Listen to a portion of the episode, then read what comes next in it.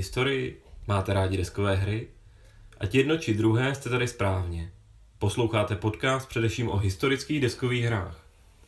I hned po dohrání, unavení a plní emocí vám budeme povídat o tom, co máme dnes dohráno. Dobrý večer, vítejte při poslechu dalšího dílu našeho podcastu Dohráno, tentokrát s Petrem a s Kamilem. Ahoj. Dnes jsme dohráli hru o západní eh, frontě druhé světové války Festung Europa, Michaela Rinelli a Compass Games. Ale nebude to jediná věc, o které vám budeme povídat, protože vlastně včera večer jsme dohráli hru, která je shodou okolností o východní frontě druhé světové války. Eh, trošku starší titul, teda Racera uh, s názvem Stalin's War. A ty hry mají trošku něco společného, obě jsou uh, uh, kartami řízené a tak už nějakou dobu jsme přemýšleli o tom, že stojí za to uh, to povídání o nich spojit a ono se nám to trošku sešlo, protože Stalin's War jsme sice nehráli fyzicky, hráli jsme ho po mailu, takže poměrně nějakou dobu, ale prakticky jsme ho včera dohráli a dnes, dnes ten Festung. Takže dneska vás čekají při poslechu dvě hry. Jo. Já bych de facto řekl, že je to úplně ideální, protože když byste ty dvě hry skombinovali, tak se de facto skoro dá zahrát i východní, i západní fronta a jste si tak schopni užít téměř celou druhou světovou válku. Jo, ale nutno říct, že jsou to hodně odlišné hry, jak za chvíli uslyšíte, jo. takže je to spíš taková jako kombinace, mě to taky napadla, tahle ta myšlenka, že prostě Eh, tohle o, ty, o té východní, tohle o té západní frontě, oboje o kartách hodně. Ale jak jsme se dneska přesvědčili, tak jsou to přece jenom dost rozdílné kousky. Jsou, jsou to hodně rozdílné kusy. A samozřejmě žádný pravidla pro tu kombinaci tam nejsou. Mm-hmm. Jsou to mhm. rozdílní designéři, rozdílné firmy. Přestože je tam trochu vidět inspirace, ale k tomu se asi dostaneme. Určitě. Tak první, do čeho se pustíme, je uh, Festung Europa. Uh, pod titulem uh, Campaign for Western Europe. Tak, uh, ale...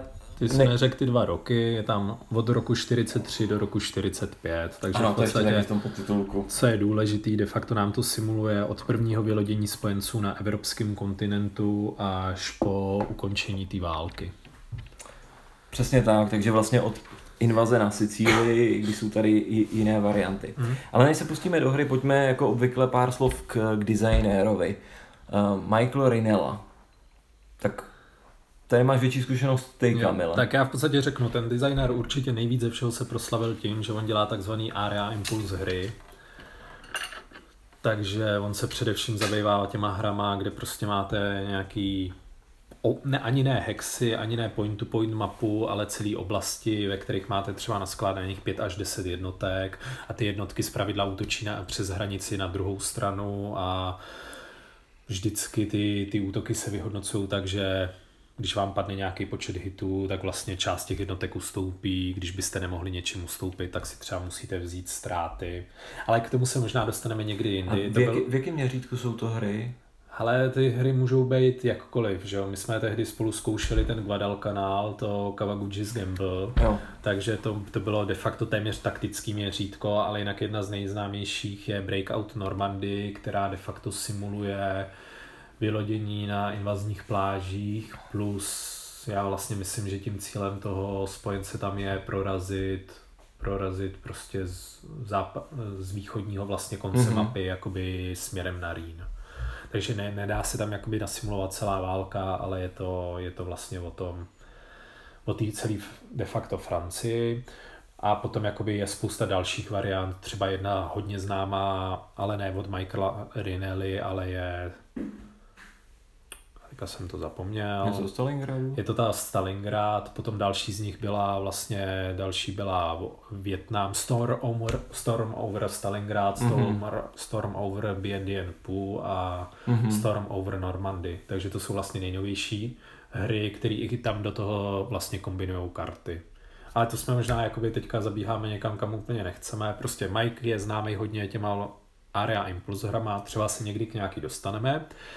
A jinak vlastně asi moje vůbec první zkušenost s Mikem byla hra Shifting Sands, což je podle mě naprosto výborná card-driven hra z, z africké fronty, kde dá se říct, že Mike totálně vykradl koncept koncept vlastně toho no ty východní, ty prvo, prvováleční hry od teda Pass of Glory. Pass of Glory, takže to card driven věc, je to point to point mapa, co je na té hře úžasný, tak balíčky v obou stran jsou rozdělený do, po jednotlivých letech, což pak bude i v téhle hře, k tomu se dostaneme, takže de facto v tom prvním roce dostáváte jenom ty eventy, které se v tom roce dostaly. Postupně tam dochází k těm věcem, že například ty Němci vylepšují ty tanky, spojenci vylepšují tanky, jak se postupně dostává lepší technika. Potom přijde prostě ta, to vylodění, vylodění Američanů do Tunisu. A takže ta hra taky jakoby pěk, hodně pěkně graduje, ta point to point mapa vlastně se mi v té Africe hodně líbí, protože tam to bylo opravdu o tom, že se jezdilo podél těch pobřeží a občas vedla nějaká cesta těma pouštěma hmm. skrz ty vádí a oázy, ale de facto to nebylo zdaleka tak běžný, takže prostě po Sáhaře se úplně jen tak jako beztrestně ne, ne, neproháněli krásně tam simulovaný ty boje o to Brook, kdy vlastně se tam neustále ty dva hráči o to přetahujou až vlastně jako jsou tam i ty hezké věci, že když se Němcovi daří, tak téměř může dobít, dobít Egypt, až ho pak postupně začne zase spojenec vytlačovat. Je tam nějak úplně jednoduše pomocí karty simulovaný vylodění tuším na Maltu, vylodění na Krétu, což jsou nějaký pěkný eventy, který, který tu hru ozvláštňují. A plus je tam úplně jako krásný bojový systém, kde vlastně jsou jednotky rozdělené na malý a velký. Když máte v boji jenom malé jednotky, tak se hází na malou tabulku. Když máte i nějakou jakoby large unit, tak, tak si házíte na ten, na ten sloupeček s těma velkýma jednotkama. Samozřejmě tam, kde se hází boj na ty menší jednotky, tak jsou nižší ztráty. U těch mm-hmm. větších jsou zase vyšší. Moc pěkně to udělaný. Je to v podstatě hodně podobný ten bojový systém tomu, o čem dneska budeme mluvit ve Stalin's War. Přesně Takže mně se ta hra neuvěřitelně líbila a tudíž, když Mike přišel s tím, že vlastně bude vydávat Festung Europe, který, já tomu budu říkat Festung Europe, přesně to říká jednodušejc, tak vlastně jsem byl úplně nadšený, protože ta základní myšl- idea té hry byla, že to prostě bude hra, která by měla být zahratelná v jeden večer, bude bude vlastně card driven, bude tam spousta eventů, pouští se tu i do nějaké jednoduché simulace vlastně leteckých bojů, takže to, z toho jsem byl nadšený po té, co jsem vlastně vyzkoušel ten, to Shifting Sense. Hmm.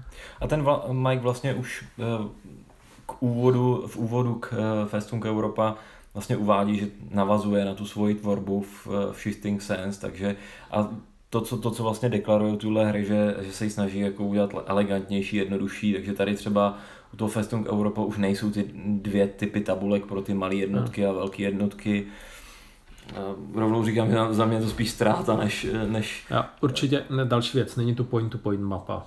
Ano, přesně tak. Je to klasická hexová mapa.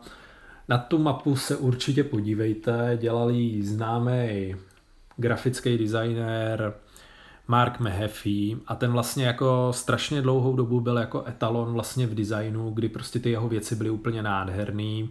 Ty máš třeba doma, co jsme spolu hráli Werder i z Discord, to dělal on hmm. a ta hra je prostě úžasná, vypadá nádherně, ale někde v té době, kdy začal Mark dělat s kompasama, tak se to zvrtlo a začal si, já bych řekl, dělat, co chce.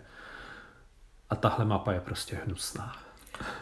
Um, jak bychom vám to přiblížili? Je to teda hexová mapa, celá západní Evropa a ten grafický design je takový, že tady nevidíte státy, vidíte tady takový jako náznak toho celého terénu, ale tak jako dost mlhavě, je to spíš taková textura.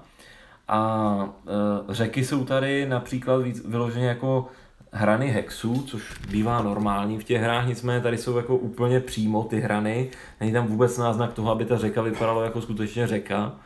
No a co je asi nejhorší na té mapě je ta paleta těch barev, protože to, to jsou prostě jednoduše pastelové barvy, to, co tady na té mapě mm. je. A tam, kde nejsou uh, pastelové barvy, tak tam už se vyřádil úplně nejvíc, takže třeba na uh, tady Game Turn tracku najdete čísla tahů 1, 2, 3, 4, 5, 6 až do desítky. jednička je žlutá, dvojka je červená, trojka je bílá, čtyřka je zelená a teď se to točí. Ono je to o ročních obdobích, ale graficky to vypadá prostě hrozně divně. Vypadá tak trošku jako nějaký dětský omalovánky.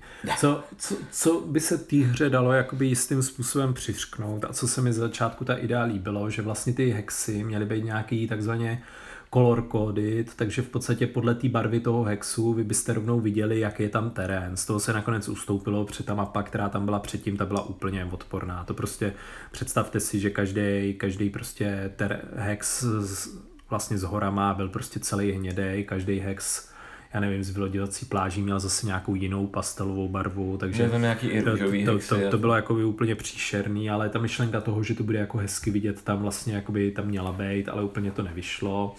Co z toho možná zůstalo, tak jsou to jakoby třeba ostrou červenou barvou nakreslená čára, prostě vám značí políčko, do kterého se nemůže jít.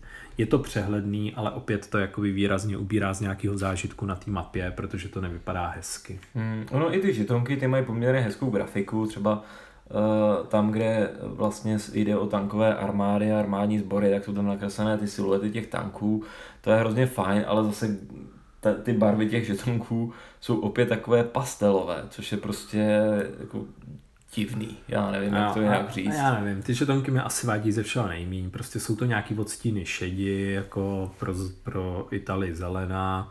To je jako, to bych řekl, že to je asi to nejmíň. Jako. Hmm. Ty žetonky vlastně se mi na té hře líbí.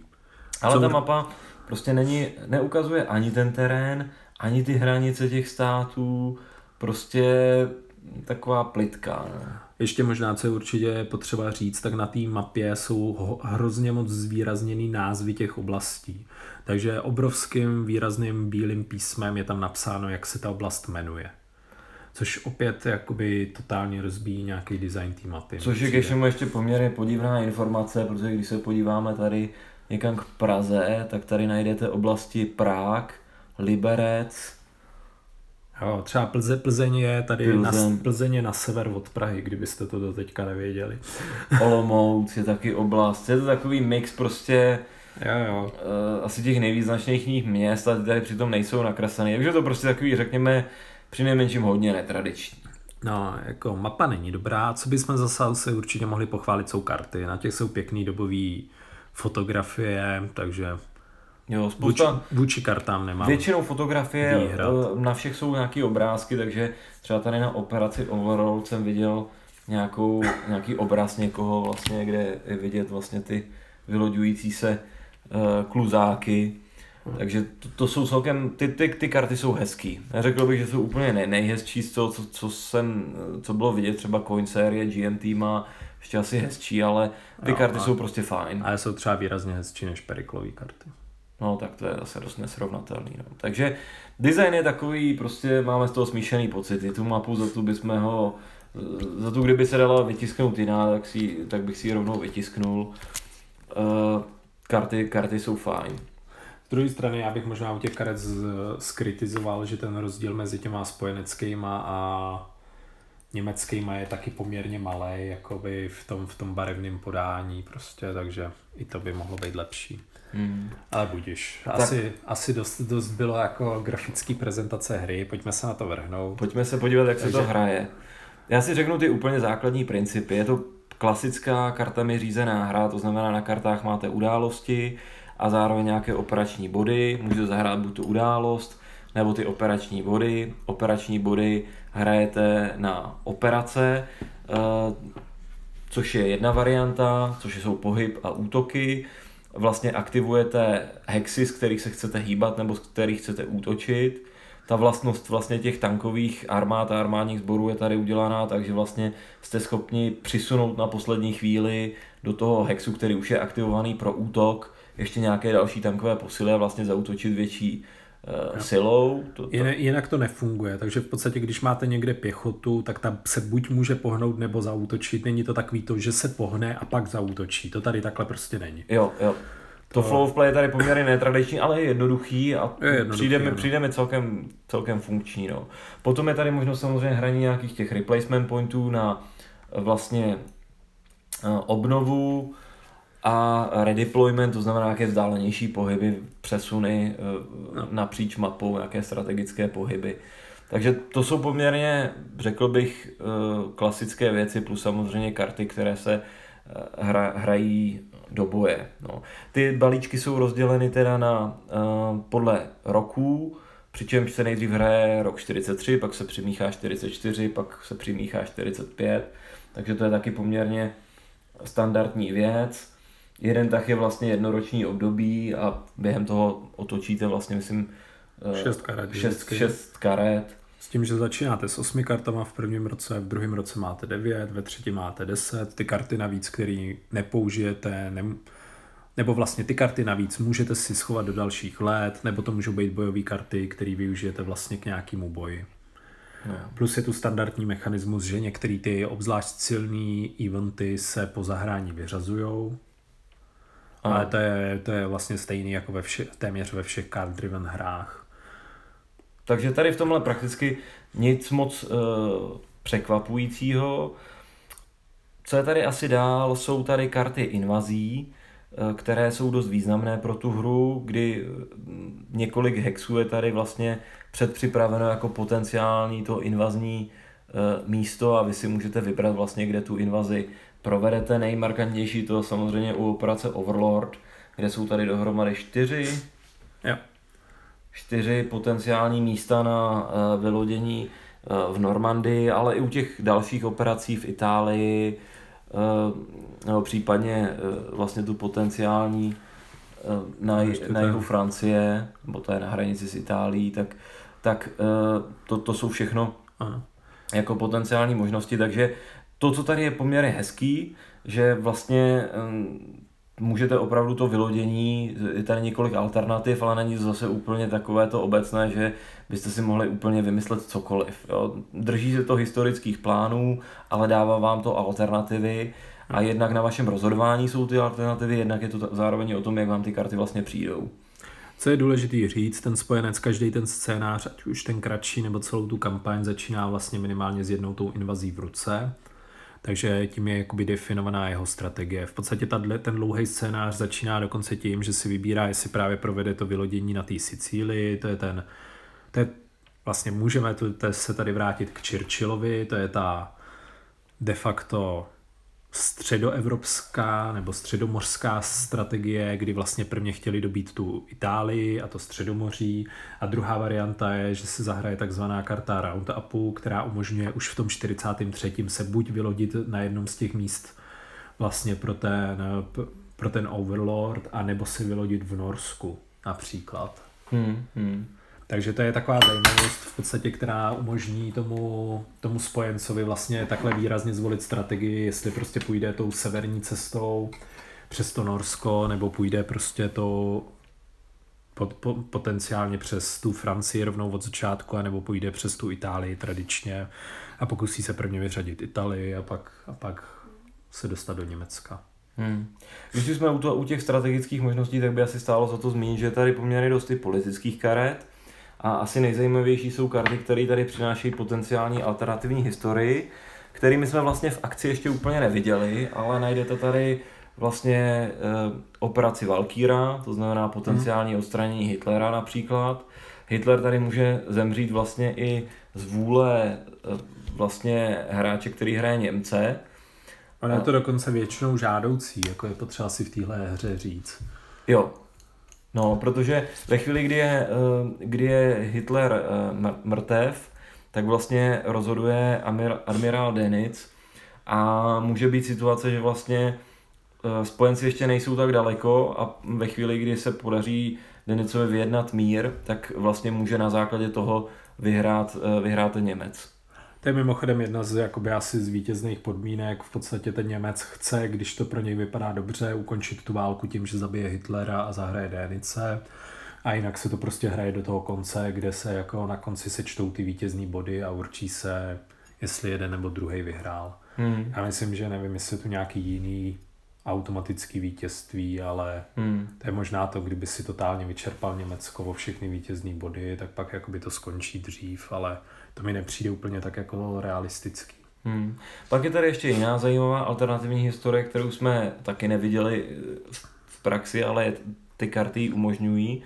A to je vlastně ve chvíli, kdy uh, zemře Roosevelt, tak se vlastně z aktivní karta, uh, která říká Stalin betrayed, to znamená potenciální zrada Stalina, kdy vlastně můžete vstoupit pomocí téhle karty do vlastně uh, ruských uh, okupačních zón, pokud jste tam vlastně dřív než Sověti. Takže je tady Eh, a to mě na té hře teda mimochodem hrozně lákalo, když jsem se tohle dozvěděl, když jsem to viděl, ten potenciál prostě, že se nezastavíte u, té Plzně, ale dojedete do Prahy a osvobodíte Prahu eh, ze západu a, ne, a nenecháte ji Rusům. To samé tady Vídeň, Drážďany, to jsou ty ta jako, místa, kde to může nastat. Řekněme, že jediný důvod, proč byste to chtěli udělat, je, že jsou to v podstatě je tu několik těch vítězných políček, který vám umožňují díky tomu srazit toho Němce na nějaký počet bodů dřív, takže to je asi jakoby důvod, proč byste to chtěli udělat. Hmm. Já bych to chtěl udělat i tak, jako jenom protože je to Praha, ale a, že, že se mi líbí tahle ta varianta, ale a, prostě na, na to nedošlo, ale je to určitě zajímavý z, z pohledu těchto těch politických karet a těch, mezi, e, těch vazeb mezi nimi je ta hra opravdu hodně zajímavá. Protože druhá varianta je například to, že tam přijdou do, opravdu ty, ty Rusové do Berlína, se tam dá nějaký mark a zase to má nějaké, nějaké dopady na tu, na, na tu hru. A různé strany můžou mít nějaký, eh, vzhledem k těm kartám, zájem to zahrát nebo, nebo nezahrát. Takže to je asi k těm kartám. A co ještě stojí, stojí asi za zmínku, je hodně eh, důraz na letectvo. No, když se podíváte na krabici Festung Europa, tak tam uvidíte eh, bombardéry Eh, bombardující nějaké nádraží. A ten uh, Mike Rinella opravdu v téhle hře dává velký důraz na, na letectvo a dává tady poměrně velké otevřené možnosti spojencům. To letectvo je prakticky jenom o spojencích. Ano. Němec tady vlastně nic s letectvem už nehraje. No, řekněme, má několik několik karet, který ovlivňují to, co může ten spojenec dělat s těma letadlama. Jako představte si, že to jsou například vyvinutí tryskáčů, švalbe, který prostě jsou schopni nějakým způsobem na chviličku rozbít tu převahu strategickou. Mm. Ale jinak tu nic dalšího není. No.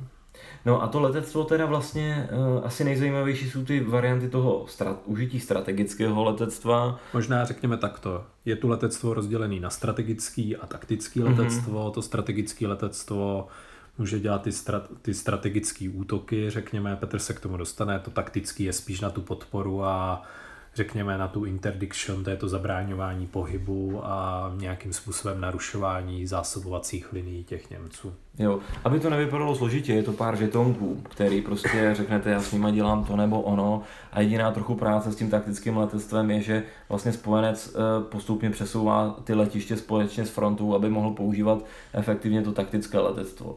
To strategické je, že ho na začátku toho prostě umístíte na jeden typ eh, boje fakticky, a e, podle toho nastane ten efekt, což je to, že buď to se snažíte vlastně narušit e, průmysl tomu e, Němci, nebo produkci vlastně nafty, nebo se snažíte narušit vyloženě infrastrukturu, uh-huh. a nebo se snažíte vlastně, nebo si ho schováte pro kobercové bombardování na pro nějakou vaši důležitou ofenzívu a tohle to vlastně dělá to, že buď to omezuje počty těch posil, který je schopen Němec dát do hry, nebo to omezuje vyloženě jeho ruku, to znamená jeho, jeho kapacitu. A nebo to je asi nejzajímavější, eh, když postupně eh, útočíte na tu eh, myslím, infrastrukturu opakovaně, tak vlastně snižujete nějaký track, který je tady nazván German Infrastructure, jednoduše, a ve chvíli, kdy se vám ho podaří srazit na nulu, tak dost, eh, dojde opravdu k, eh, ke kolapsu tomu industriálnímu Německa. Najednou přestanou hráči eh, té německé strany fungovat některé karty, sníží se mu na dobro velikost ruky, to znamená počet karet v ruce o dva a podobně. Takže to, k tomu se to dá dotáhnout, to je v principu to, to o co se spojenci no. snažili, tak to je tady jako potenciálně možné. A tady je možná potřeba taková nějaká historická vsuvka. Ona v podstatě druhá světová válka ukázala, že ta premisa toho, že letectvo je schopný vyhrát válku, není správná. De facto jako tady se v podstatě strategové v první světové válce věřili, že letadla můžou vyhrát válku. Strategové na začátku druhé světové války věřili, že například tím strategickým bombardováním měst vy zdeptáte nepřítele tak, že sám podá, prostě podá návrh na mír. To všechno se ukázalo, že je vlastně lichý, zároveň se ukázalo, že je lichý to, že by byli schopní zlikvidovat ten průmysl tak výrazně, aby prostě aby se zastavila celkově produkce jakýchkoliv zbraní v Německu. Prostě všichni víme, jak to bylo, ty obrovské nálety na porůří, vybombardovali to, za dva týdny fabrika vyráběla ložiska a zbraně znovu, takže hmm. nebylo to zdaleka tak účinný, jak, si spojenci, jak spojenci doufali, ale Mike sám řekl v nějakých design notes na konci Wordu, tuším, že prostě on tady vycházel z premisy, že by to mohlo fungovat, takže tu dává těm spojencům šanci ty Němce vybombardovat a historicky, takže prostě zničí ten průmysl. Hmm. A tenhle mechanismus já bych rovnou ohodnotil kladně, protože uh, ono je to o tom, že uh, jako za toho spojence máte pořád dilema, jestli to chcete dělat, nebo chcete jo. naopak podpořit ofenzívu a například u těch karet. Je tady spousta zajímavých karet, které se na to přímo týkají, například Dembusters, slavná speciální operace na, na vlastně prolomení těch pře, přehrad v Porůří, tak to tady je jako karta a vy máte dilema, chcete tu kartu zahrát proto, Eh, za tu operaci věnovat jí tu, tu, tu energii na to, aby se skutečně jste snížili tu schopnost toho německého průmyslu, anebo to zahrajete do operace. Pro boj nebo nějaký replacement ponty, proto, protože to zrovna potřebujete na frontě. Jo, já bych řekl přesně, tahle věc, byť jakoby je historicky, jakoby je to celkově a historický ten výsledek, který tu jste schopný dosáhnout, tak mně se to vlastně líbí, protože to ukazuje z toho pohledu vlastně ty strategové na obou stranách. Jedni věřili, že by to mohlo fungovat, druzí se jenom báli, že by to mohlo fungovat, takže prostě vás to vlastně staví opravdu do té doby a vy nevíte, jaký reálně historický bude výsledek těch vašich akcí. Takže mm. mě, to se mi líbí hodně. Jako je to sice ahistorický, ale je to pěkný. Jo, jo. Dobře, eh, tak napadá ještě Kamil něco k mechanismu, nebo se rovnou pustíme do plusů? Tak já nevím, my jsme možná, ještě jsme úplně nepopsali ty boje, ty boje prostě tady jsou hmm. otcový, v podstatě na začátku se spočítají otci, máte nějaký modifikátory, zahrajou se tu karty, stejně jako vlastně v té druhé hře. Ty karty bojové tady některý mají řekněme efekt celý herní kolo, takže vy si to na začátku kola zahrajete a pak každý boj, který absolvujete, až do konce toho celkového tahu, tak vlastně můžete jednou třeba tu kartu použít, které, takže opět dává vám nějaký modifikátor, na či se hodí jednou kostkou, vlastně vyhodnotí se to, ty strany v obě můžou dostat nějaký ztráty, je to taková ta klasická tabulka, prostě nějaký počet ztrát pro útočníka, nějaký počet ztrát pro obránce a pak vlastně ta strana, která prohrála, když je to obránce, tak musí ustoupit, co je poměrně netradiční, tak když například prohrajete o tři stepy a stále má co ustupovat, tak musíte ustoupit o tři hexy. Ale nemusíte ustupovat jako úplně přímo. No, úplně no, takže přímo, je to, taková, je to taková klikatice, ale řekněme, je to takový trošku zvláštní princip, že jedním hodně prohraným soubojem ustoupíte třeba o 500 kilometrů, No, třeba no, to, to, jsou 500 km. To už lehce zbíháš k, zbíháš k těm mínusům, no. Ale... Zatím, já myslím, že zatím popisuju jakoby tady, zatím popisuju, popisuju mechaniky. Co je ještě potřeba říct, ta tabulka je poměrně jako i netypicky stavěná, tady v podstatě řekněme, že zajímavý začínají být ty boje někde od, od 3 ku 1 a teprve u nějaký šestky prostě máte jistotu, že jako ten útočník způsobíte rozumné ztráty. Takže je to poměrně netradičně postavený, v pod, ve spoustě her se vám třeba vyplatí i ty útoky 2 ku 1, prostě tady, tady to tak nefunguje úplně, hmm. takže vy potřebujete dostávat hlavně ty velmi vysoké modifikátory. Jo. Což jo. například můžete dostat tím kobercovým bombardováním, kterým, na který můžete využít ty strategické bombardéry a k tomu se asi za chvilku dostaneme, jestli nám jo. to přijde dobrá nebo špatná mechanika. Ano, protože to posune o ty tři sloupce. Ale aby to nevypadalo složitě, ve skutečnosti ty boje jsou tady jedny z nejjednodušších, co si umíte představit. Spočítáte poměr, modifikátory jsou hrozně jednoduchý, efekty terénu jsou hrozně jednoduchý. Není to prostě nic, nic složitýho. A jo, zahrajete jednu, dvě karty každý, prostě dohromady, který jakoby dělají poměrně jednoduchý efekt. Ano, hmm. je to hmm. tak. Tak kdo začne s těmi plusy? chceš začít? Tak já asi můžu začít. Určitě Byť ta hra nenaplnila tu svoji ideu toho, že byste za jeden večer zahráli celou západní frontu, protože podle mě se to moc za jeden večer nedá stihnout, tak hraje se to rychle, je to jednoduchý.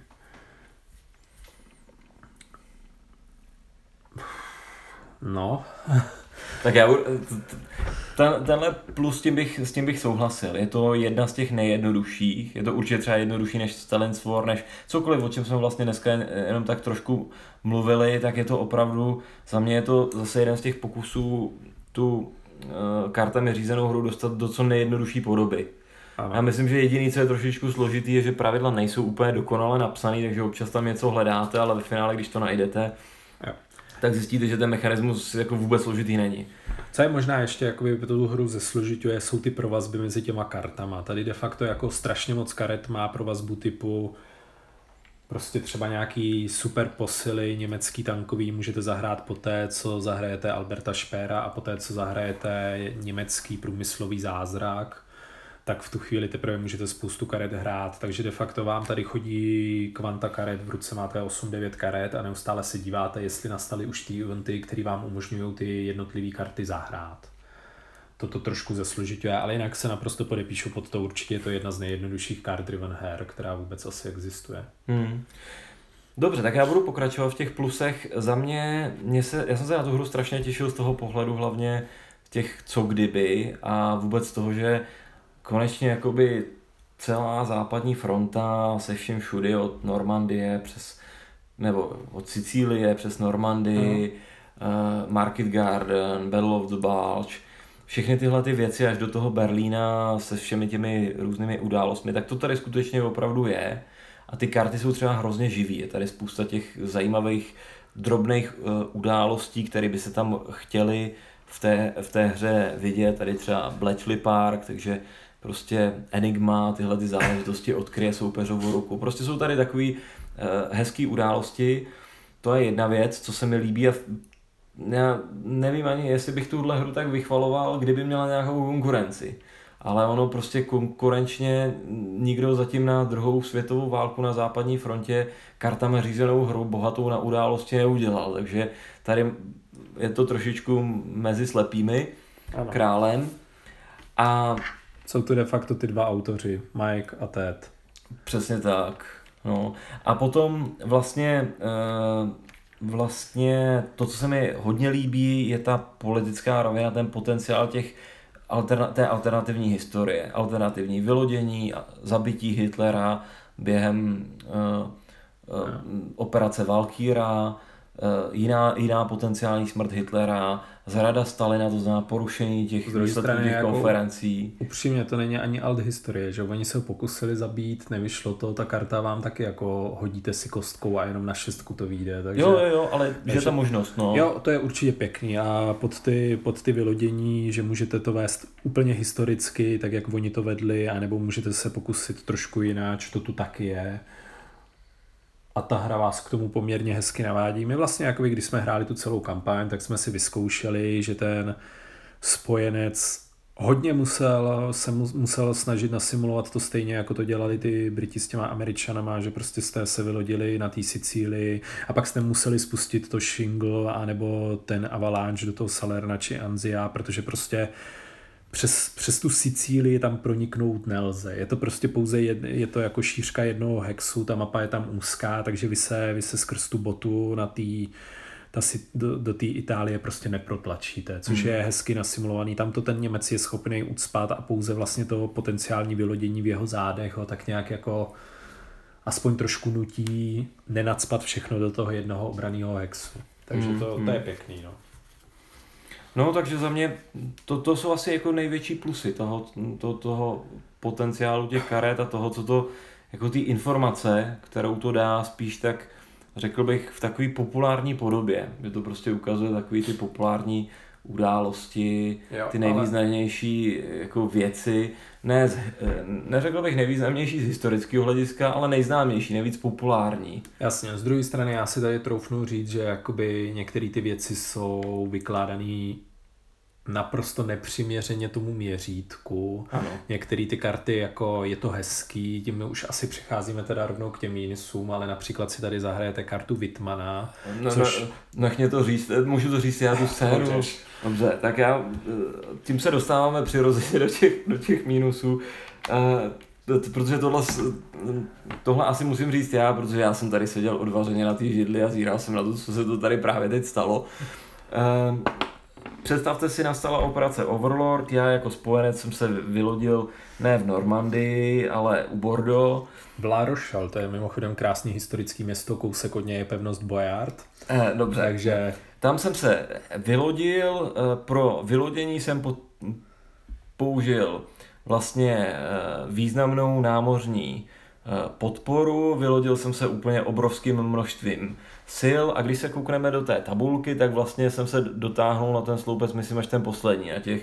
Já nevím, 6 nebo 7 ku 1. 6, zároveň, nebo... zároveň jsi si zahrál toho Šiváka Petna, ne? Uh, přesně tak, to znamená, uh, ještě další modifikátory. Za generála a za, za vlastně tu námořní podporu, takže jsem byl na téměř tom nejlepším sloupečku, dohoru šestistěnou kostkou, bonus ještě plus 2. Plus 3 podle mě celkově. Plus 3 celkově. Takže to zna... de facto ideální a jistý totální vítězství a anihilace dvou až tří stepů toho, toho soupeře.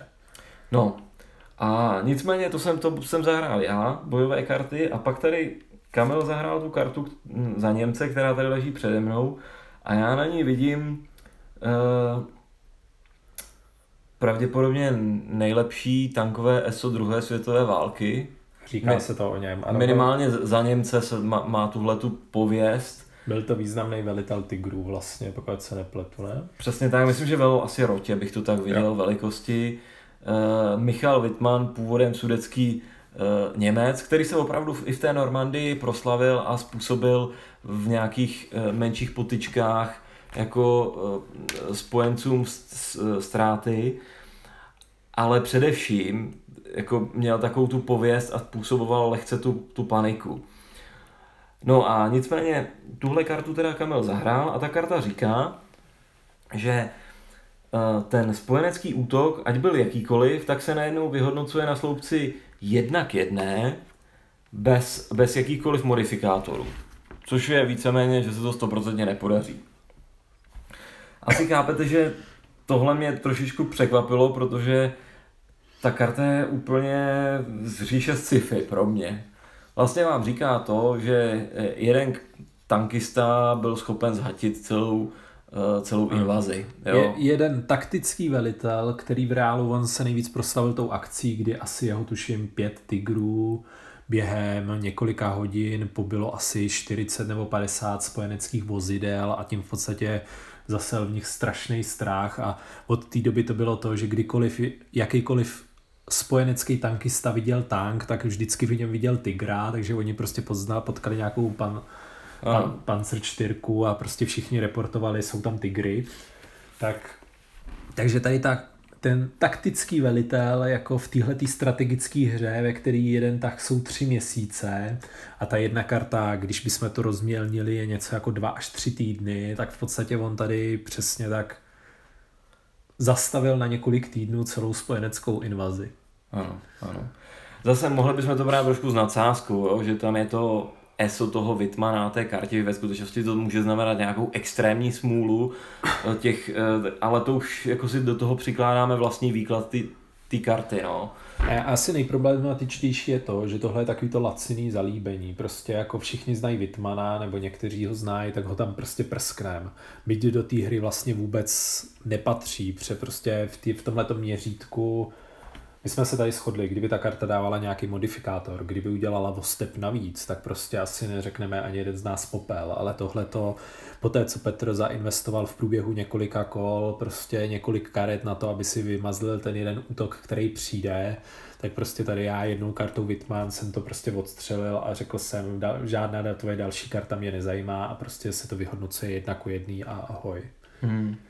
Problém je v tom, že to, co tady neříkáme, eh, není to, že ten mínus by byla jedna karta. Problém je v tom, že eh, spousta karet v té hře, většinou těch bojových, je postavená tím letím dost eh, šíleným způsobem. Takže například je tady adekvátní věc, je tady operace, vlastně taková ta klamná operace, která, u, která provazela operaci Overlord, vylodění v Normandii, kdy Němci skutečně dlouhou dobu věřili, že ve skutečnosti přijde ještě nějaký druhý vedlejší útok a drželi si svoje síly někde jinde. To se tady dá, je simulováno jednou kartou, která vám zablokuje vlastně celou zónu e, německých jednotek, které se nemůžou nikam, nikam pohnout. Ten problém je spíš v tom, že zase ta textace karty říká, že ta zóna zůstane fakticky zablokovaná klidně do konce hry, pokud na ní náhodou spojenec eh, nezautočí. A proč by to dělal? Protože ve chvíli, kdy Ně, Němec tam má někde na pobřeží, které už vás nezajímá, když už postupujete někam na Paříž a potom ještě dál. Takže to je prostě věc, která taky hm, je ta hra, je ta, je ta karta ně, něco, co, co prostě přináší dost divné efekty v té hře při nejmenším. Jo, takže tady při tom, abyste si představili při té poměrně malé hustotě těch jednotek, já myslím, že jsem v tom scénáři třeba na mapě měl kolem 20 jednotek a to část z toho byly ještě pevnosti, tak se mi prostě zablokovalo pět jednotek v oblasti kolem Brestu, Sherburgu a Petr je vlastně mohl úplně pohodlně obejít. A v podstatě, co nám ta karta říká, že já jsem to zahrál špatně a já s tou kartou mám počítat a ty jednotky prostě takhle nesmím šíleně komitovat. Ale vlastně ta hra nedociluje toho historického chování, nějakého toho rozprostření těch německých sil jakoby nějakým přirozeným mechanismem. A tím mechanismem, že vy se naučíte, že je tu strašně silná karta a vy se vůči tomu musíte pojistit tím, že ty jednotky máte umístěný mimo ty oblasti, které jsou zasažené. Takže úplně a historicky mě to by to naopak jakoby motivovalo k tomu, abych si ty prostě jednotky nechal někde v Nizozemí, prostě potažmo v Porůří a byli připravený vyrazit teprve, když se ten spojenec vylodí, což je prostě opět špatný. Hmm, hmm. Z druhé strany, ta hra jakoby podporuje i druhý a historický chování a to je to, že já tu mám nakreslený ty čtyři overall hexy, takže prostě pro mě není nic jednoduššího, než ty čtyři hexy si jako před předopevnit, tak ta karta vám de facto má jako zabraňovat tomu, abyste si to předopevnili, ale myslím si, že prostě ani jedno z toho není vy, vy, jakoby vyřešený chytře. Mm, je to tak, no. A plus je tady potom ještě spousta dalších záhadných karet, uh, německých protiútoků, které třeba mají symbolizovat tu ofenzivu v arenách, které ale jsou postaveny způsobem, že vlastně vůbec nezáleží na tom, s čím útočíte, ale prostě najednou je útok v poměru 4 k 1 bylo 4 k 1. Je tam je teda potřeba říct, musí tam být tanková armáda a ty tankové armády přijdou pomocí těch posilovacích karet až někdy ke konci hry, jo? nebo v druhé půlce roku 44, ale prostě opět je to takový jako hodně pochybný mechanismus, kdy vlastně jedna karta, já tam prostě můžu mít ty oci ve skutečnosti, já mám bojovou sílu 5, Petr tam má bojovou sílu 15, má vyložený nějaký ty bojové karty a já řeknu prostě, no tak není to jedna ku třem, jak by to bylo, ale místo toho je to prostě 4 ku 1. Hmm. Takže opět jako je to hodně hloupý mechanismus, bych řekl. Je to mechanismus, který má ukázat vlastně asi to překvapení, které jako tam bylo, ale to překvapení třeba zrovna v těch arenách, já si nemyslím, že by to bylo moc o, o překvapení, oni prostě zautočili na místo, kde to spojenci nečekali, tak tam neměli dislokovaný prakticky žádný významný síly a tudíž oni postupovali cel, postoupili tam, kam postoupili, prostě protože mohli.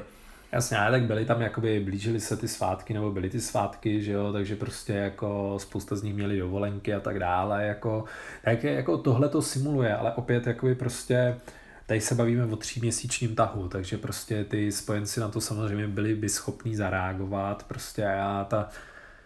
Opět je to špatně zvolený měřítko té karty, bych řekl. Hmm, hmm. Ty karty jsou prostě takový, že já myslím, že ty politické rovině jsou zajímavé, ty bojové karty vám z toho dělají strašně náhodnou hru a člověk máte pocit, že hrajete prostě karetku, kde prostě hele, já mám lepší trumf Jo. A to tvoje karta už neplatí, protože jsem zahrál něco úplně jiného. Ano. A jako pro takový to letní pro, prolítnutí historii je to fajn, dozvíte se, že nějaký Whitman existoval, můžete si to potom zjistit, ale když si to zjistíte, začnete o tom něco studovat, tak se začnete divit, proč ta karta dělá opravdu něco tak strašně silného. Hmm. Tak tak, no tak pojďme se přesunout k dalšímu, to jsou mínusu, to jsou asi ty boje obecně, mm-hmm. protože Tady vlastně já řeknu na rovinu, mně se otcový tabulky hrozně nelíbí, protože si myslím, že je to prostě dlouho překonaná mechanika.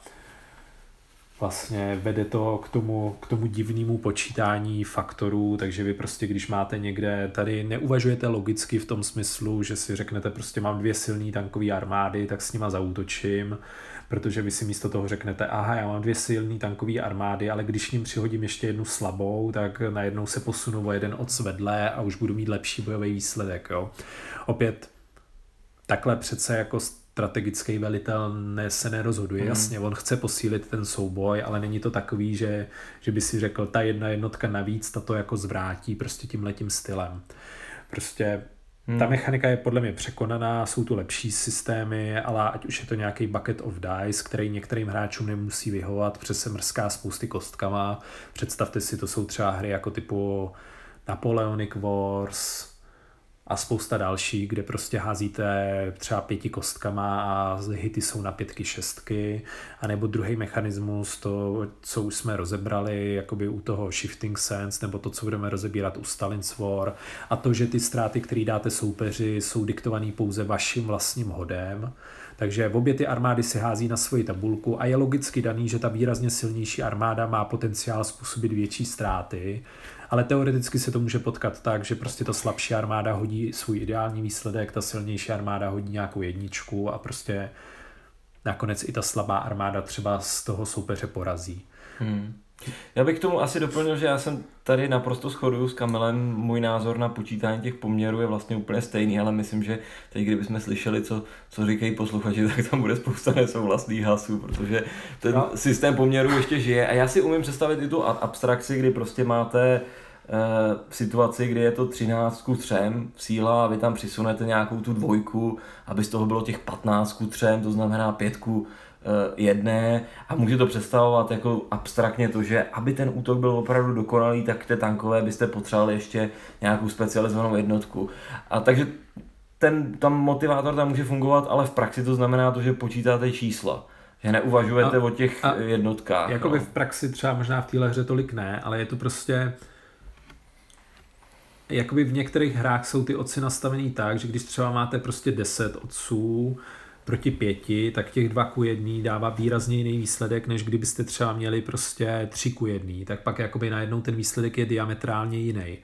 Tohle možná je vlastně špatný příklad, ale prostě jakoby je to takový blbý, když třeba máte vy máte devět otců, vůči, devět bojových faktorů vůči těm pěti, takže by to bylo prostě jedna ku jedný nebo tři ku dvěma, versus máte deset a najednou je to dva ku jedný, tak prostě ten rozdíl jako najednou bývá na těch, na těch otcových tabulkách hrozně velký.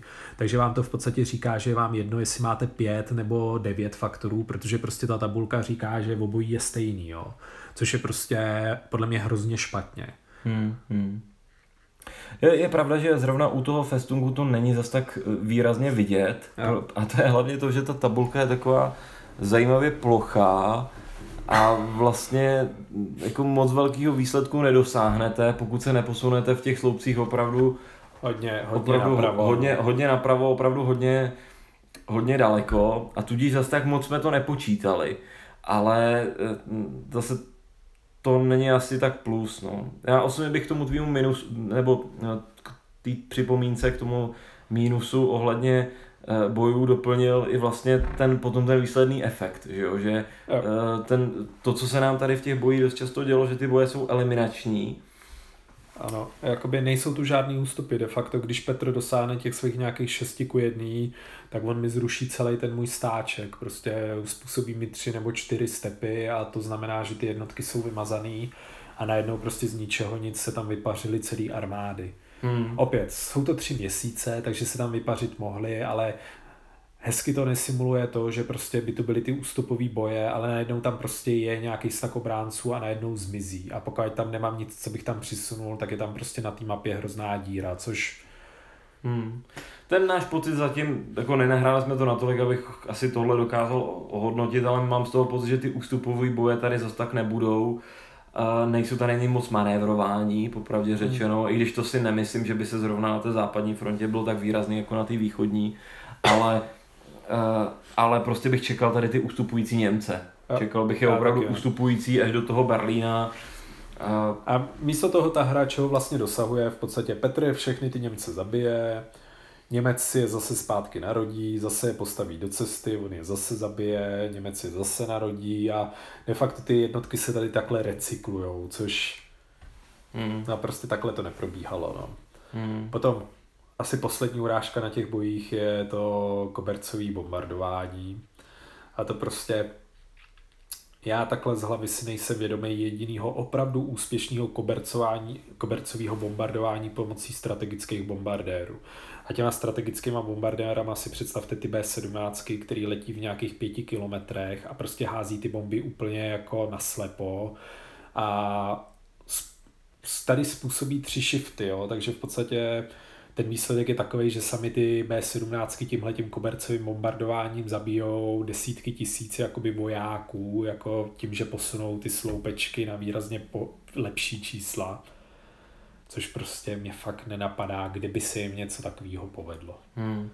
E, a za mě tohle je největší mínus. Je to, je to, vypadá to jako drobnost, ale e, ta představa takovéhle síly toho, toho letectva mně tady přijde opravdu hodně divná. A když to srovnáte s tím, co, jak vám pomůže třeba při tom vylodění e, třeba ta námořní podpora, tak e, to, ta hra skoro vypadá, že vás tlačí k tomu, abyste neustále pova, e, používali ty obě vlastně, nebo všechny tři letecké armády, to znamená tu americkou 8. i 15. i tu britskou, na, na ty nálety vlastně na vojenské cíle a na tu přípravu těch uh, útoků a přitom to se podle mého názoru téměř nedělo. Prostě oni útočili a snažili se narušit ten průmysl, snažili se narušit tu infrastrukturu, snažili se narušit všechno možné, ale že by dělali zrovna toto, tak to prostě z toho jsem ten pocit nikdy neměl. Nehledě na takovou drobnost, že tady vlastně směle používáte vlastně třeba i tu 15. armádu, která je, byla dislokovaná v Itálii na na to přípravu eh, postupu v Normandii. A není to tak, že byste jenom zbombardovali ty pláže, to by ještě bylo jako pochopitelný. Ale vy zbombardujete pláže a najednou eh, zase použijete to úplně stejný mechanismus kobercového bombardování na postup dál do vnitrozemí, kde už to daleko víc byla manévrovací válka a kde vlastně i ty Němci přecházeli na té menší úrovni do významných protiútoků a nějaká účinnost kobercového bombardování na této úrovni je pro mě podle mě opravdu z říše sci-fi. Mimochodem, řekněme si, ono v podstatě tady, jestli se nepletu, tak to taktický podpůrný letectvo, prostě ty ty letadla, které opravdu letěly a pak bombardo prostě ničili ty, ty tigry nebo prostě stříleli nějaké rakety, a strejfovali, tak prostě ty tady jako dávají nějaký plus jedna DRM, jestli se nepletu, a prostě kobercový bombardování dává tři shifty, to je prostě... Já myslím, že dávají jeden shift, že to je takový shift, ale, dávají ale ten rozdíl je strašný. Jako... Je, je, to hrozný prostě, jako, takže vy v podstatě tady místo jako místo taktického letectva budete používat do podpory boje prostě kobercový bombardování. A ono, my jsme se vlastně, už když tehdy jsme natáčeli epizodu o, o Libri Micomb Woodovo hrách, tak jsme se tam třeba bavili o tom Bomber Commandu. Oni v podstatě ty strategické bombardéry byly tak nepřesný, že oni občas netrefili město. Hmm. Takže jako na to, že, že by jakoby prostě byli schopní zlikvidovat nějakou divizi, která je zakopaná v obraných pozicích prostě někde v terénu, takže jako ani vlastně není vidět jako z toho vzduchu, to prostě hmm. to je, to je těžký sci-fi, no. No, je to, je to přesně tak. Já mám teď rozehranou solitární hru Target for Today, kde si, o který budu určitě časem mluvit a tam si letíte v bombardéru B-17 a tam je o tom, že přesnost bombardování se počítala vlastně procentem uh, toho, uh, těch bomb, které spadly do daného okruhu. A teď nejsem si úplně jistý, mám pocit 100 yardů, že to bylo, ale tam mě neberte za slovo, ale ty prostě nějaký ten rozsah, který jim přišel, že ještě dává smysl kolem toho cíle, když se to bralo, že je to nějaká továrna nebo já nevím, nádraží nebo mm. něco takového. Eh, typický úspěch je 20% za ten bombardér, jo, takže jakože by se to dalo využít proti eh, v těch taktických bojích, tak mně přijde úplně, úplně zvláštní. Jo. No, ale ti bych asi už mínusy vyčerpal, jako kromě mapy, kterou jsme ale pomluvili až moc na začátku. A jakoby to grafické zpracování, ty boje, plus jakoby některé ty ahistor, nebo ahistorické karty, no. Hmm.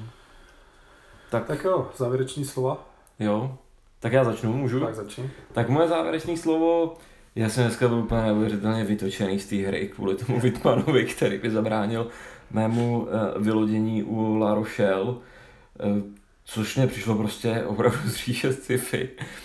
A uh, proto jako já tu hru asi moc hrát nebudu. Možná ji nebudu hrát vůbec. uh, protože uh, prostě přijde mi tam, že je tam, uh, že tam tyhle ty události jsou hodně náhodné a to je jedna rovina. Druhá uh, rovina je ta, že i to manévrování, ten postup těch sil, tak mi prostě nepřišel příliš zajímavý. Prostě mi to přišlo takový OK, tak postupu celkem jako jednoznačně, bez nějakých složitostí, bez nějakého přemýšlení, spíš jsem prostě jenom koukám, aha, teď ty máš tuhle superkartu, teď to nevadí, já mám teď tuhle superkartu.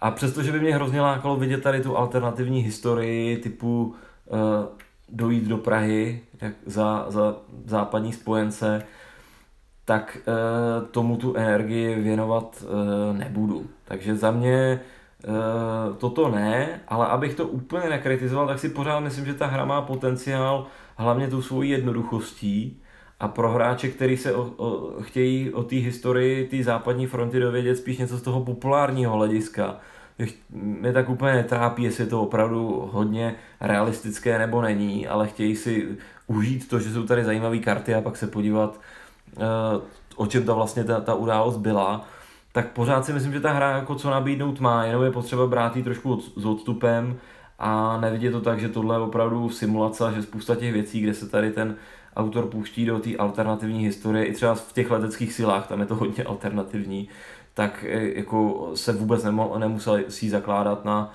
na realistických předpokladech. Tak jo, za mě je to, ta hra se asi dala až příliš velký cíle Mike a on chtěl zjednodušovat, až to přes zjednodušil, prostě bych řekl, takže mm.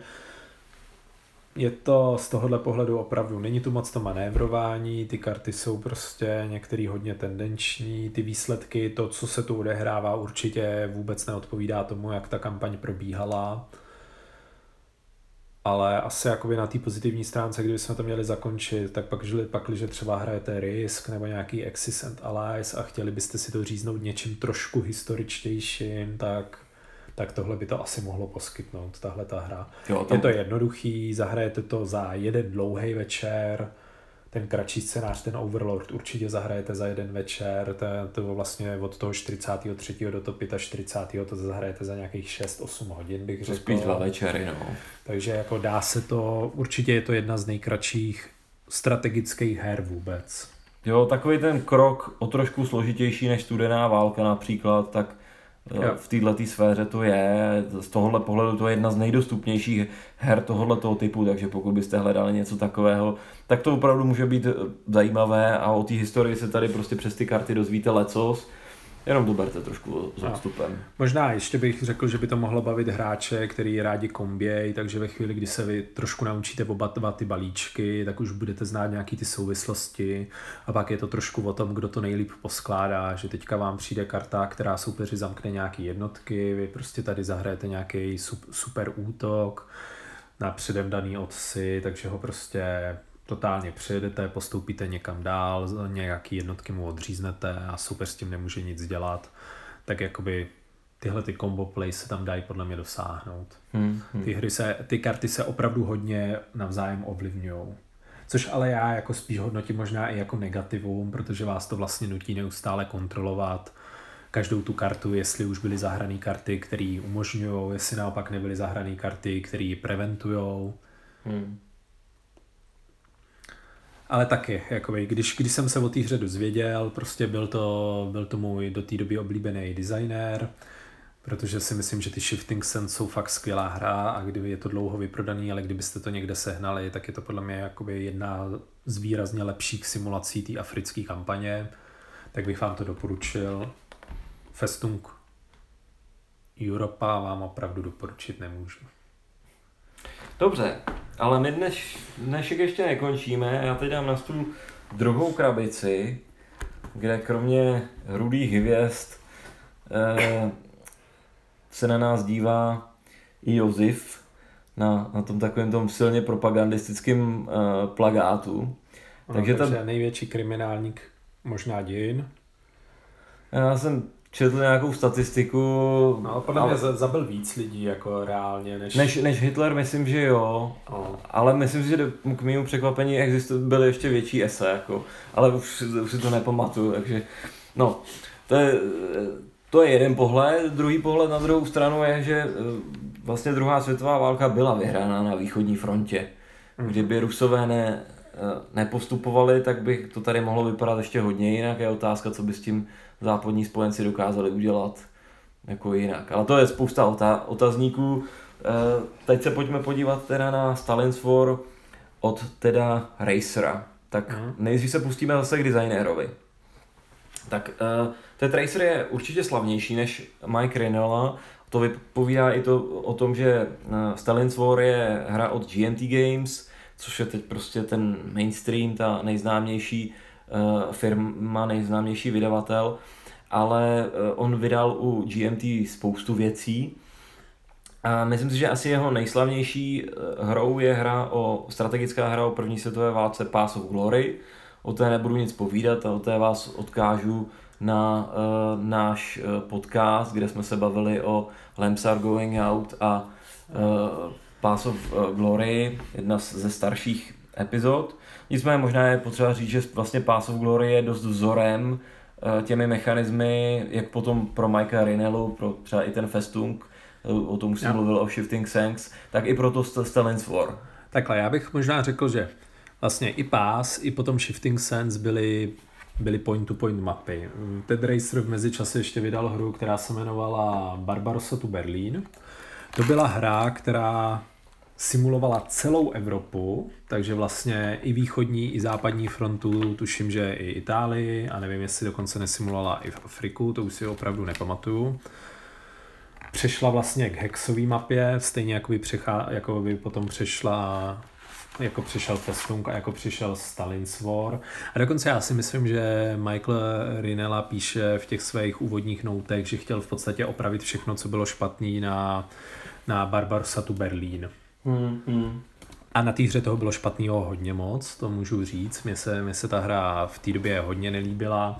Vlastně podle mě největší problém byl ten, že tam, tam nebylo žádný rozdělení těch balíčků, tuším, takže vy jste veselé v nějakým 41. když Němec zautočil na, na sovětský svaz, tak jste v podstatě třeba měli v ruce karty, které mluvili o vylodění v Normandii, ale prostě vyžadovali, aby byl rok 44, takže jste de facto měli zabitou kartu eventama, který pro vás byly totálně nepoužitelný.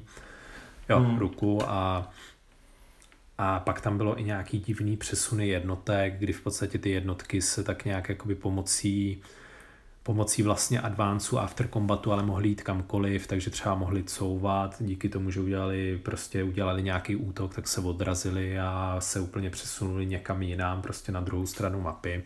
Bylo tam spousta takových podivností. Nemyslím si, že by to byl úplně dobrý design, proto jsme taky asi o něm už nikdy mluvit nebudeme. Hmm. Je to zajímavý, protože Pass of Glory vlastně teda Racera strašlivě proslavilo. Je to vlastně jedna z top her na Board Game Geeku v, v, té, v té kategorii těch historických simulací Wargame. A Barbarossa to Berlin je zase ten jeho největší propadák, za který prostě byl úplně neuvěřitelně nepřijat. Já jsem to nehrál, ale potom, co jsem tam slyšel, ani potom nikdy nějak netoužím. Ale potom mám pocit, že jsem někde viděl, že jakoby vlastně Stalin's War byla hra, kterou on takzvaně řekl, že věnoval Geneovi z, z GMT Games, protože Gene mu řekl, že by chtěli card driven východní frontu a on byť původně tu hru vůbec nechtěl dělat, tak ji teda vytvořil. Hmm.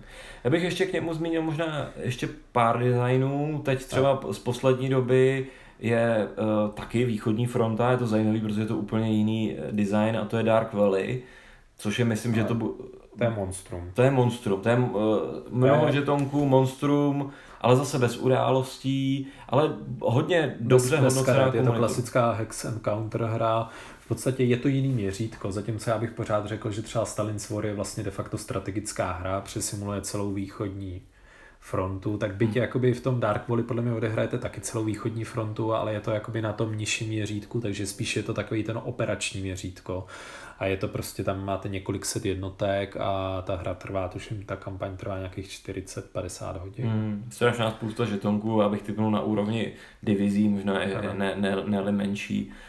No.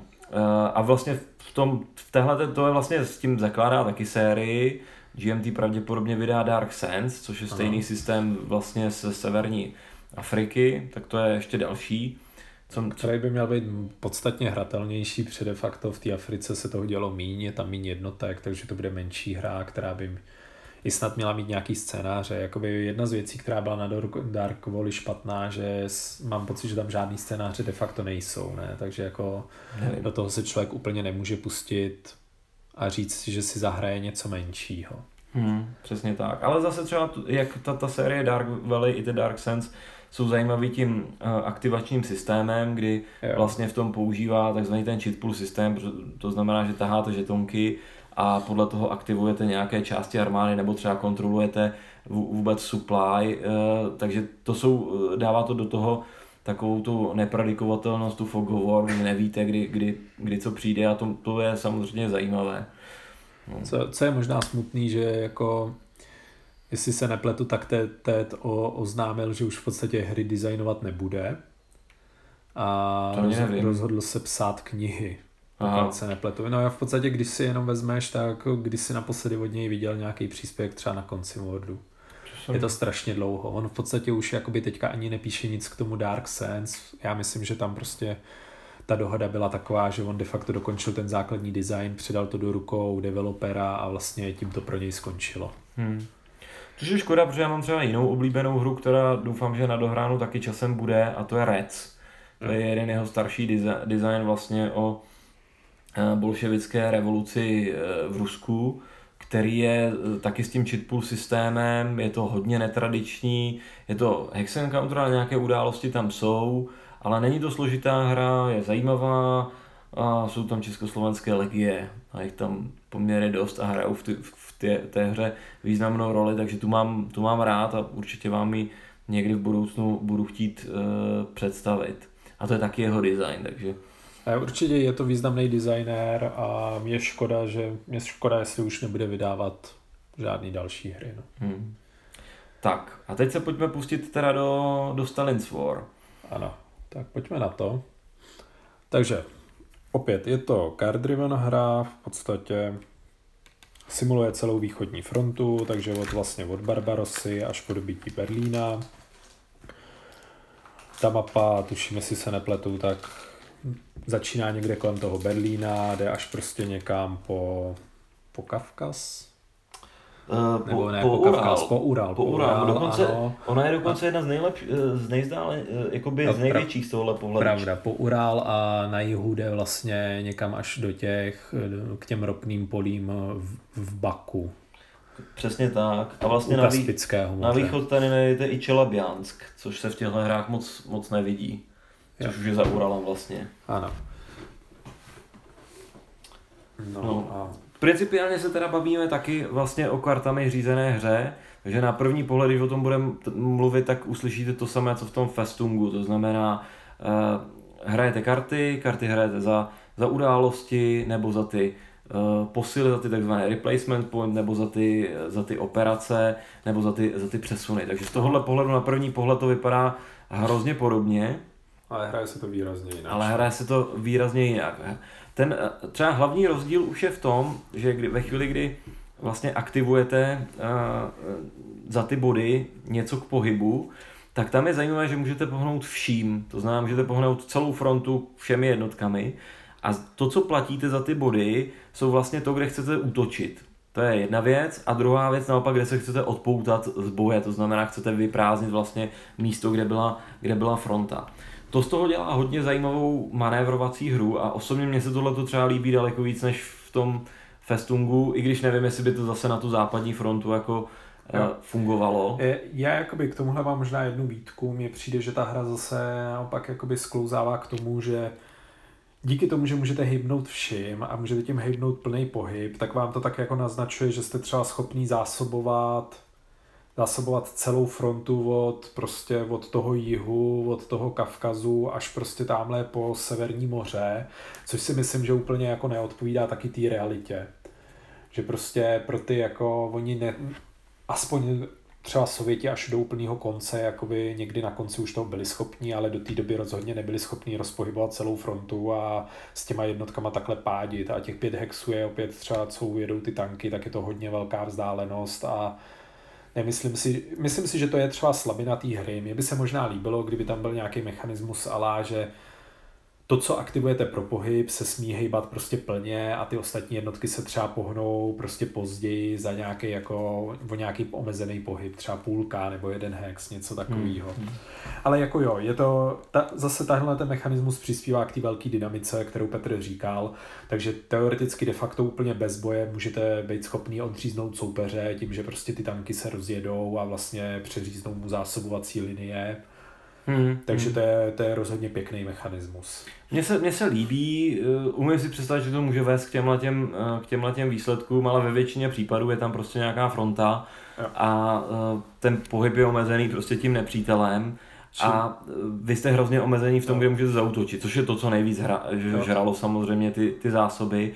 A je tam hrozně hezký uh, vlastně princip, a ten bychom měli asi, přesně tak, consecutive operation, co bychom asi měli rozebrat víc do detailu, protože vy vlastně ve chvíli, kdy zahrajete tu kartu, řekněme čtyřkovou, tak vyvoláte čtyři útoky a e, do příštího kola, ale už máte postih minus jedna na zahrání další karty, takže na další čtyřkou už byste zahráli jenom tři na další čtyřku už jenom dva. Tak, mm. jo, to, je to, ty body je to, se odčítají je, fakticky. Je to vlastně to operační opotřebení, takže vy v podstatě nemůžete hrát jenom ty, jakoby, ty operační body prostě a neustále jakoby všim naplno útočit ale právě si to můžete zrezetovat například tím, že zahrajete nějaký event nebo že zahrajete nějaký posily a tím se vám to vlastně vynuluje a můžete, můžete zase jet. Takže tím to jakoby tak hezky rozbíjí to tempo té hry, že vy vlastně třeba dvakrát, třikrát zautočíte a pak už si prostě musíte dát oraz. Takže vlastně dáte i tomu soupeři chvilku, aby se nadechl.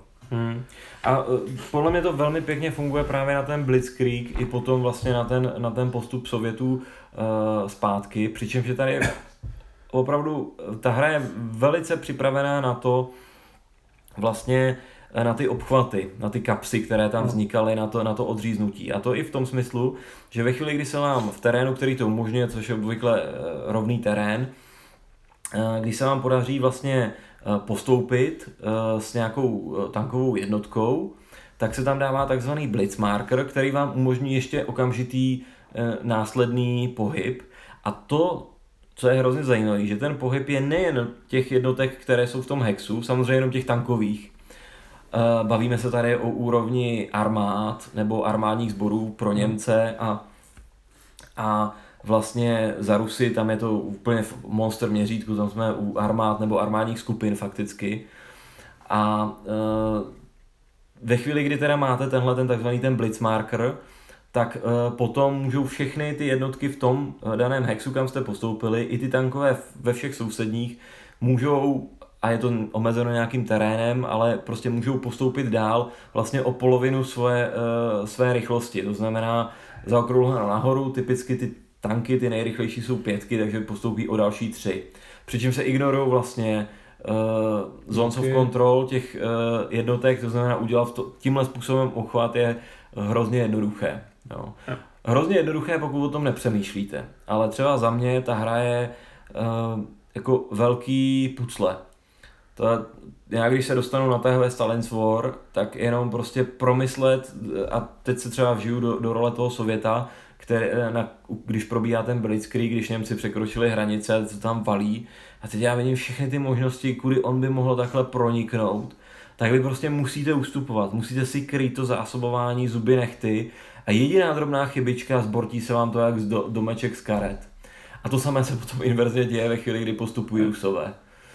Jakoby určitě v té hře jsme viděli hodně obchvatů a na obou stranách, kdy prostě tam umřeli umřeli velké množství jednotek prostě v těch kapsách a ten soupeř s tím už pak nebyl schopný nic dělat.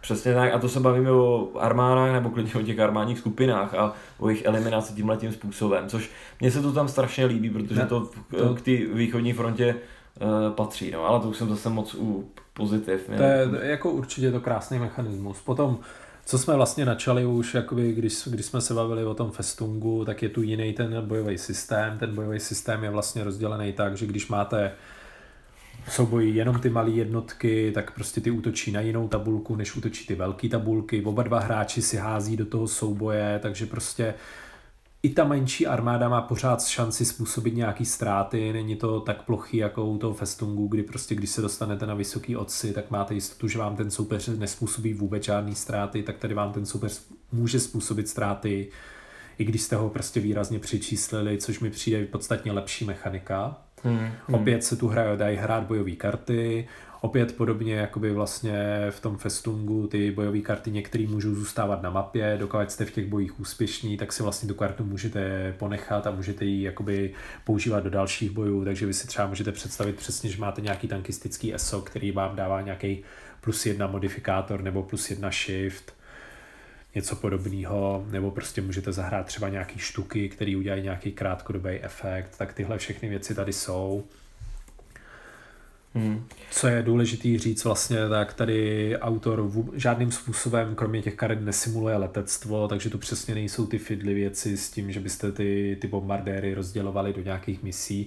Jako mě to možná až skoro v té hře chybí, ale tady se opravdu představte, že de facto ty jednotky jsou tak, tak velký měřítko, že už v sobě mají za, za, vlastně zaintegrovaný nějaký ty letecké síly, které je podporují, takže tu na to de facto nepotřebujete žádný další žeton, protože se předpokládá, že prostě takhle velký svaz jednotek už měl k sobě přičleněnou nějakou nějakou vzdušnou sílu. Hmm. Většinou je to vlastně tyhle ty věci jsou schované na těch kartách a ty jsou spíš, řekl bych, technologického typu, takže jsou tady karty typu KV1 jako ruský tank nebo T-34, eh, nebo potom dál jsou tady ty šturmoviky například, eh, Kaťuše jsou tady, Stalin Organ, Organs, například, uh, takže spíš, spíš ten, uh, ty, uh, ten význam do těch bojů. A není to nic masivního, opravdu je to o tom, že vám to trošičku pomůže, ale třeba ty šturmoviky je zajímavá karta, ta vám pomůže plošně ve všech bojích, v několika bojích současně, tak vám ale posune prostě o jedna plus hod, nebo v lepším případě posune nějaký ten sloupec, na kterém na kterém hážete, ale není to nic razantního. Za Němce je tam zase poměrně dost vidět vliv těch, těch velitelů. Že tam jako se dozvíte o spoustě velitelích, kteří, a je to i za ty Rusy, kteří mm, měli prostě něco se jim podařilo, tak tak tam vidíte ten, eh, ten no. efekt. Takže... Určitě. Jako zároveň určitě je taky pravda, že v této hře je výrazně víc vidět ten efekt toho ústupu. Přemálo kdy se vám podaří ten výsledek hodit v tom boji takovej, že byste totálně toho soupeře vymazali, děje se to mnohem míň a ten super z pravidla ustupí o jeden, občas o dva hexy, takže vy prostě se pak k němu přibližujete a jde to vlastně de facto mnohem pomalejš. Zároveň je asi i potřeba říct, že zatímco ta mapa v tom festungu třeba má nějakých 20, 25 hexů na dílku, tak ta mapa v tom Stalin's War je podle mě výrazně delší. To je násobně, násobně větší. No. Takže Já bych tomu doplnil i to, tak. že vlastně ty útoky ale nejsou bezestrátový, jo? že tam zase není to, ne, ne, téměř se vám nepodaří to, abyste útočili bezestrát, naopak jsou tady pravidla, protože ve chvíli, kdy útočíte a máte tam i ty tanky, tak první ztráty musí jít do nich, protože se počítá s tím, že ty, to je ta, ta úderná sila, kterou, kterou použijete a vy můžete hypoteticky zaútočit třeba jenom frontou pěchoty a dosáhnout tím jako menších ztrát, ale je to dost výjimečné, když si něco takového reálně můžete skutečně v té hře uh, dovolit. Jinak, kdybychom se ještě vrátili k těm kartám, tak ty karty jsou poměrně pěkný, jsou tu nějaký další hezké věci typu, že to jsme možná ještě neřekli, má tu velký vliv to počasí, je to prostě alá to bláto nebo ta zima v tom Rusku, takže mm-hmm. vlastně v ty, ty jarní a podzimní tahy jsou výrazně ovlivněný tím, že tam jsou nějaký impulzy, ve kterých se nedá nic moc hrát, protože vlastně je bláto, takže se jednotky vůbec nemůžou hejbat. A Naopak jsou tam i nějaký pravidla pro krutou první zimu, takže třeba Němec si může zahrát zimní uniformy, který prostě pro něj nějaký z těchto těch omezení odeberou. Jsou tam další hezké věci typu, že prostě Sovět si může zavést land lease, takže pak si pak mu spojenci posílají posily do do toho Murmansku a Archangelu. Archangelu, no a pak zase Němec tady může zahrát například kartu konvoj PQ-17, kdy prostě se jim podařilo jeden z těch konvojů totálně rozbít, takže de facto ten, tenhle ten land lease omezíte. A ten land lease si představte tak, že ono vám to nedává žádné jednotky, ale ono vám to umožní vlastně udělat nějaký bojový nebo pohybový akce navíc. Přidávám to nějaký takzvaně banked operations, který můžete využít v tom celém kole, takže vám to umožní být akčnější. A kdybyste si zatím chtěli představit něco historického, tak je to primárně o tom, že třeba ty spojenci nejvíc posílali těm Sovětům. Byť ta vojenská pomoc jako taková, ty zbraně byly důležitý, tak Sověti měli největší problém s motorama pro, to, pro kamiony, takže spojenci jim poslali strašně moc kamionů, protože vlastně ty sovětské motory byly totálně nespolehlivý a nebyli schopní zásobovat ty své jednotky a americký traky vlastně dosáhli tomu, že ty Sověti si byli schopní přisouvat posily, byli schopní ty jednotky zásobovat, takže vlastně to si představte, proto to jsou taky ty, ty body, které používáte při těch operacích a nikoliv jako nějaký třeba stav, stavění přímo. Hmm. Vůbec, jako těch, vůbec těch událostí v té hře je opravdu hodně a staví vás před zajímavý dilemata. Například za toho Sověta je, ta, je tady událost uh, té relokace průmyslu, kdy opravdu Sověti rozebrali továrny a poslali je eh, někam na ten Ural a tam je zase dávali dohromady. A e, pro hráče vám to dává hrozně zajímavý dilema, protože se dostanete do situace, kdy se na vás valí ta německá horda, vy vůbec nestíháte stahovat ty jednotky a e, abyste si vůbec zachovali aspoň nějakou bojeschopnost. A teď v tu chvíli máte naopak zahrát kartu na událost, ne na ten pohyb nebo na, na, na nějaké odpoutání se z bojů. A ta událost je o tom jenom, že přesunete továrny. A to, je, to jsou hrozně zajímavá dilemata, ale zase na druhou stranu, když to třeba neuděláte, tak se to projeví na těch kartách, které i v pozdější fázi hry vám dávají vlastně produkci, přicházejí vám nové, uh, nové tankové posily a jsou úplně jiné ve chvíli, kdy jste, jste ten průmysl jako přesunuli nebo nepřesunuli. Takže jsou tam zajímavá i tahle jako významná strategická rozhodnutí, kudy se vydat a s velkým dopadem na vlastně uh, celou tu hru. A je tady samozřejmě i dost událostí, které eh, jsou třeba i z té západní fronty, tak eh, dost často se stává, že, mm, že prostě Němec musí něco jo. Eh, přesunout na západní frontu a podobně. Představte si to například tak, že Sovět zahraje operaci Bulš, takže ten útok na ten výběžek a to vlastně znamená, že ten Němec tomu musí, k tomu musí uvolnit ty tanky a ty tanky mu z té fronty zmizí. Přesně Z druhé strany já jsem tady zase našel jinou krásnou kartu, katyňský masakr. Takže prostě odkryli jsme to, že Sověti zmasakrovali Poláky u Katyně a de facto to, to tomu Němcovi přidává nějaký vítězný body, jako je to nějaký alá morální vítězství nebo nějaké mm-hmm. jako zvětšení toho, toho morálního nároku. A je tu jako spousta, spousta jiných pěkných věcí. Je tu třeba to, že se vám podaří přesunout pouštní lišku Romela z Afriky a použijete ho na východní frontě, což jsem mimochodem já udělal. Máte tu například Vlasovce. E, kdybychom měli jako rovnou říct, tak ty karty tady dávají podstatně větší smysl, dávají smysl jako v tomhle měřítku té hry, takže tu nejsou úplně bezúčelně a když tu jsou prostě i nějaký ty bojové karty, tak zpravidla jakoby ten jejich efekt není tak brutální, jako je v tom Festungu a, a je pro mě uvěřitelný a já jsem naprosto OK s tím, že to takhle jako je nastavený. Jsou ve, velmi uvěřitelný a přináší i tu možnost alternativní historie, těch různých no. načasování. A kromě toho to dává jednu eh, hrozně podle mě důležitou historickou lekci, když vidíte, eh, co vlastně, když se zahraje třeba ta Battle of the Bulge, tak co je odveleno na tu západní frontu, tak vidíte, jaká čučka je to proti tomu, co se dělo na té východní frontě. V téhle hře opravdu vidíte, když uh, nastane invaze v, v Normandii, tak tam taky Němec musí něco odvelet, ale vidíte, jaká je, jaká je to drobnost v rozsahu celé té východní fronty. Takže eh, to se mi na tom hodně líbí, že, to, že tahle hra dává tu historickou lekci a ukazuje, jo, podívejte se, eh, tady se to rozhodovalo, tady byly ty masy, to, co se dělalo na té západní frontě, byla ve, proti tomu jako daleko menší šarvátka. Neříkám bezvýznamná, ale prostě výrazně, výrazně menší. Co je ještě poměrně zajímavý mechanismus je ten, že na rozdíl od té třeba od toho festungu tady, když hrajete nějaký ty replacementy na to léčení, tak ty vlastně jakoby si dáte do zásoby a můžete je uplatnit jenom v tom mezičasí, jakoby mezi těma jednotlivýma kolama, takže je nehrajete hned, tudíž se vám najednou někde na frontě nezjeví obrovské množství nových jednotek, nebo se ty jednotky na frontě záhadně nevyléčí, ale vyléčí se až v, ta, v nějaký té administrativní mezifázi, což mi přijde taky jako, že je takový jako realističtější, že prostě vy po té, co zahrajete tu kartu, tak trvá až skoro ty tři měsíce, než se vlastně ty posily dostanou na tu frontu. Je to poměrně opět hezký mechanismus. Co jsme možná ještě neřekli, to je důležitýho pro toho Němce, on v podstatě tady má i ty replacement body rozdělený na to, jak, jak je může použít, takže to má nějaký body, který může použít na, na pěchotu, na pěchotní jednotky, pak to má nějaký body, který může použít na spojence. Ty spojenci to jsou Italové, Rumuni a Maďaři mm-hmm. tady v téhle hře který vlastně ty Rumuni a Maďaři mají nějaké jednotky rovnou na mapě a v podstatě můžou vyrazit, navzájem se nemají moc rádi, takže jak vy nemůžete spolu kombinovat, nemůžou například Rumuni pomáhat bránit stát Maďarsku, ale jinak vám můžou pomoct v té ofenzívě. Itali můžete dostat pomocí nějaký, nějakých posilovacích karet, takže opět je to hezký mechanismus. Zároveň je pěkně udělaný, že je to pro, pro toho Němce trošku složitější, protože když má ty kombinované armády, tak tam jsou, tuším, Sovět má nějaké karty, které jako se na to vážou. Zároveň zase jakoby ne, nefungují ty bojové karty, nemůžete například posilovat Rumuna pomocí nějaký německý bojové karty. Hmm, hmm.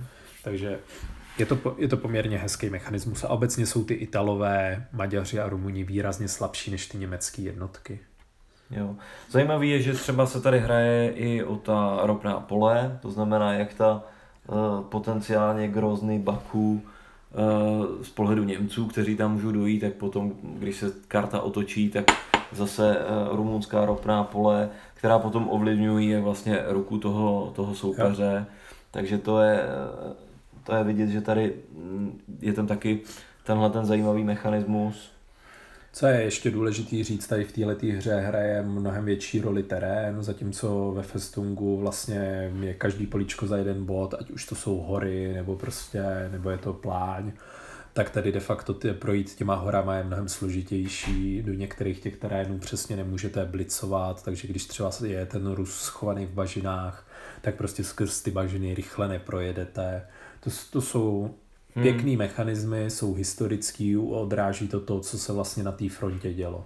Jo. A, ten, a ten terén a ty mechanismy toho, co, který jsme zmiňovali, toho Blitzkriegu, z toho dělají opravdu šachovou partii, kdy opravdu jste na tahu a máte problém jako promyslet všechny varianty, co vám soupeř může udělat a co je pro vás jako nejrozumnější. A upřímně řečeno, když to vy budete hrát intuitivně a soupeř nad tím bude šachově přemýšlet, tak vás, tak vás válcuje strašným způsobem. Hmm. Asi jo, jakoby je tu nějaký podíl náhody, ale jakoby ne tak velký. Co je jako třeba taky dobrý, jako je tu vidět mnohem víc vliv těch velkých toků, například ta Volha, prostě tu přejít jakoby je podstatně složitější, než je přejít ty, ty řeky v, to, v těch jiných hrách, takže to je hezký, jako stojí vás to víc bodů, zároveň tyhle ty velký toky mají výraznější modifikátory do těch bojů, když už jakoby ten boj vyhrajete, nemůžete rovnou přes ně blicovat, takže vás to zastaví Hmm. To je jako všechno hodně. Je to, je to bohatý, je to, je to hodně. E, pustíme se do plusů, do minusů? Nebo napadá tě ještě něco k mechanismům? Já myslím, že jsme řekli ty nejpodstatnější jako věci. Řekli nejpodstatnější věci. Je to zajímavé, když o tom takhle mluvíme, tak uh, Stalin War je 100% složitější hra než Festung. Aha. Ale když mluvíme o těch mechanismech, tak ono na ty mechanizmy to vlastně zase tak složitá hra není, ale dostaneme se k tomu asi potom, až budeme diskutovat ty minusy, přece no. jenom v těch pravidlech je něco, co Jo, jako ale by tam úplně je, být nemuselo. Já bych možná řekl, že jestli vy jste, jako jestli jste pocitoví hráči, tak tady to dává jakoby takový mnohem větší smysl, protože prostě v téhle hře hnedka vidíte, že když provedete, jako když budete chtít útočit do tohle špatného terénu, tak to asi pro vás bude složitější, nebo vám dojde, že když prostě zahrajete tuhle kartu, bude to má pro vás mít výrazně větší bonus takže mi mm. přijde, že se to hraje intuitivněji, zatímco prostě třeba ten Festung byl jakoby pro mě hodně nejtu, neintuitivní i tím kombením těch karet a některýma mm. těma mechanismama, mm. tak tady je to prostě jednodušší, je to jako s nás vidět. Jo. Mm. jo, asi pojďme do těch plusů. Jo. Tak já, já třeba začnu, já začnu už tím grafickým designem. Uh, u Festungu jsme chválili karty, tady bych těch karty vychválil ještě víc vlastně každá karta má fotku, všechny karty jsou černobílý, ale tu atmosféru tomu dodají prostě podle mě enormně. Spousta z nich je takový ikon, ikonických, které jste někde už viděli, ale o to je to podle mého názoru lepší, je to prostě na ty události je to bohaté a ten design je, je krásný. Je čistý, bych řekl. A jakoby ty karty třeba v tom Festungu jsou takový trošku přeplácený graficky, ano. ale tohle je prostě čistý design. Na, nahoře jsou nějaký ty důležité informace, kolik máte například akčních bodů, kolik máte těch posil a dole pod tím je prostě obrázek a pod tím ten, ten text karty. Hmm. Já bych hodnotil jako čistý design i vlastně ty žetonky, které nejsou nějak, nějak složitý, jsou poměrně jednoduchý. I tu mapu, tady bych jenom zmínil vlastně to, že eh, ta mapa je podle mě graficky daleko hezčí. Je, řekněme, spíš tak ve standardní rovině, co se, co, co se v hrách tohle typu objevuje, ale prostě to vypadá hezky, dává to smysl, eh, lesy jsou zelené, eh, moře je modré, prostě to, to, to, to, co byste asi čekali, tak to tady skutečně je. Eh, možná zmíním jenom technickou věc, ta hra přichází vlastně s papírovou mapou, dá se k ní dokoupit ještě mounted mapa, která nejen kromě toho, že mounted, tak ještě trošku lepší, protože tam autoři ještě vyřešili trochu víc místa na, to, na té ploše, takže s tím se to hraje ještě výrazně víc. Jedinou věc, kterou bych vytknul mapě, ale to bohužel je fakt u těchto her o východní frontě téměř vždycky, že sever je tam tak trochu na šikmo, takže člověku, který tu geografii nezná, nebo i když ji zná, tak vám to trošku pokřivuje, pokřivuje tu představu, máte pocit, že prostě Uh, já nevím, Stalingrad byl na jich od Moskvy, což on úplně jako, ne, on ani zdaleka nebyl. On byl výrazně na, na jeho východ, ale tím, že ta mapa je trošku natočená na šikmo, tak, uh, tak vám to tu geografii lehce, uh, lehce zkresluje. Ano, jako ono je to o nějakém tom projekčním pojetí té mapy. Co tady můžeme zmínit, tak třeba hru, kterou zmiňoval minule Fox, ten Unconditional Surrender, ten používá zase jiný projekční zobrazení, takže ta mapa je paradoxně mnohem méně intuitivní na první pohled, ale možná líp vystihuje ty vzdálenosti třeba. Hmm, hmm, hmm. No, takže to byl první plus prostě e, provedení, provedení ty hry celko, celkový design. E, další plus za mě e, je ta historičnost, ty události, ten detail. E, a v tomhle, v tomhle je to eh, pro mě věc, která, v který ten Stalin Sword nemá konkurenci, protože opět, eh, když bychom se pustili do srovnání, tak můžeme srovnávat s Letčím na téma eh, ruské fronty, ale vlastně hra, která má ty karty, která má ty události, tak takovou byste prostě těžko hledali. Mě třeba jediné, co mě napadá ve srovnání, kde je těch událostí taky hodně, je No Retreat, Russian Front, což je uh, taky mm, hra, která vyšla, myslím, až po Stalin's War. Výrazně později. No. Výrazně později byla, eh, je poměrně slavná, i podle mě v Čechách se, se dost uh, hrála, nevím, jestli se ještě hraje. Nicméně u mě v tomhle Stalin's War vyhrává na uh, celé čáře, jak z pohledu toho detailu těch historických událostí, tak z pohledu toho pocitu toho manévrování, toho, jak se k tomu postavit, jak vyřešit to, jak se na mě ten soupeř valí, jak se bránit, nebo jak naopak udělat ten nejúčinnější útok, tak to mi tu uh, východní frontu prostě tady vystihuje mnohonásobně lépe. Do, dokonce bych řekl dost zjednoduššími mechanismy než, než No Retreat. A No Retreat je jediný srovnatelný v tom smyslu, že tam má ty karty, na kterých ty, ty události jsou. Takže ta živost těch událostí, to je prostě za mě obrovské plus a je to taková exkurze do té historie, ale taková realistická. Není to nic jako přemrštěného, není, hmm. nejsou ty karty samoučelné, je prostě dost uvěřitelné, že měly zhruba takové efekty, jaké prostě ty, ty karty říkají. Tak to je asi uh, další. No a potom je pro mě obrovským plusem vlastně ta, ta hratelnost. To, že vlastně ta hraje opravdu, abych hodil do té kategorie Brainburner, prostě i to, my, my jsme vlastně na začátku zmiňovali, že jsme to hráli přes mail, to znamená přes uh, po, po vasalu fakticky. Uh, asi teď nebudeme zdržovat tím, abychom vysvětlovali přímo o čem to je, ale většina her, o kterých vlastně mluví, mluvíme, si je můžete zahrát i elektronicky v počítači na programu, který se nazývá Vasal, do toho si stáhnete nějaký modul a pak si prostě posíláte ty tahy a vidíte je, jak vy, tak váš soupeř graficky, se vším všudy, tak jako kdyby to bylo, leželo na stole. A proč my to třeba hrajeme tímhle způsobem je to, že vlastně ta hra je dlouhá a je zábavná i po tom mailu, protože ve chvíli, kdy si otevřu ten soubor od Kamila a uh, vidím tam tu situaci, řeknu, to je složitý, tak co já s tím teď budu dělat? A jsem schopen nad, nad tím tahem přemýšlet půl hodiny. Když jsme seděli u stolu, tak už je Kamil nervózní, že združuju hru, ale...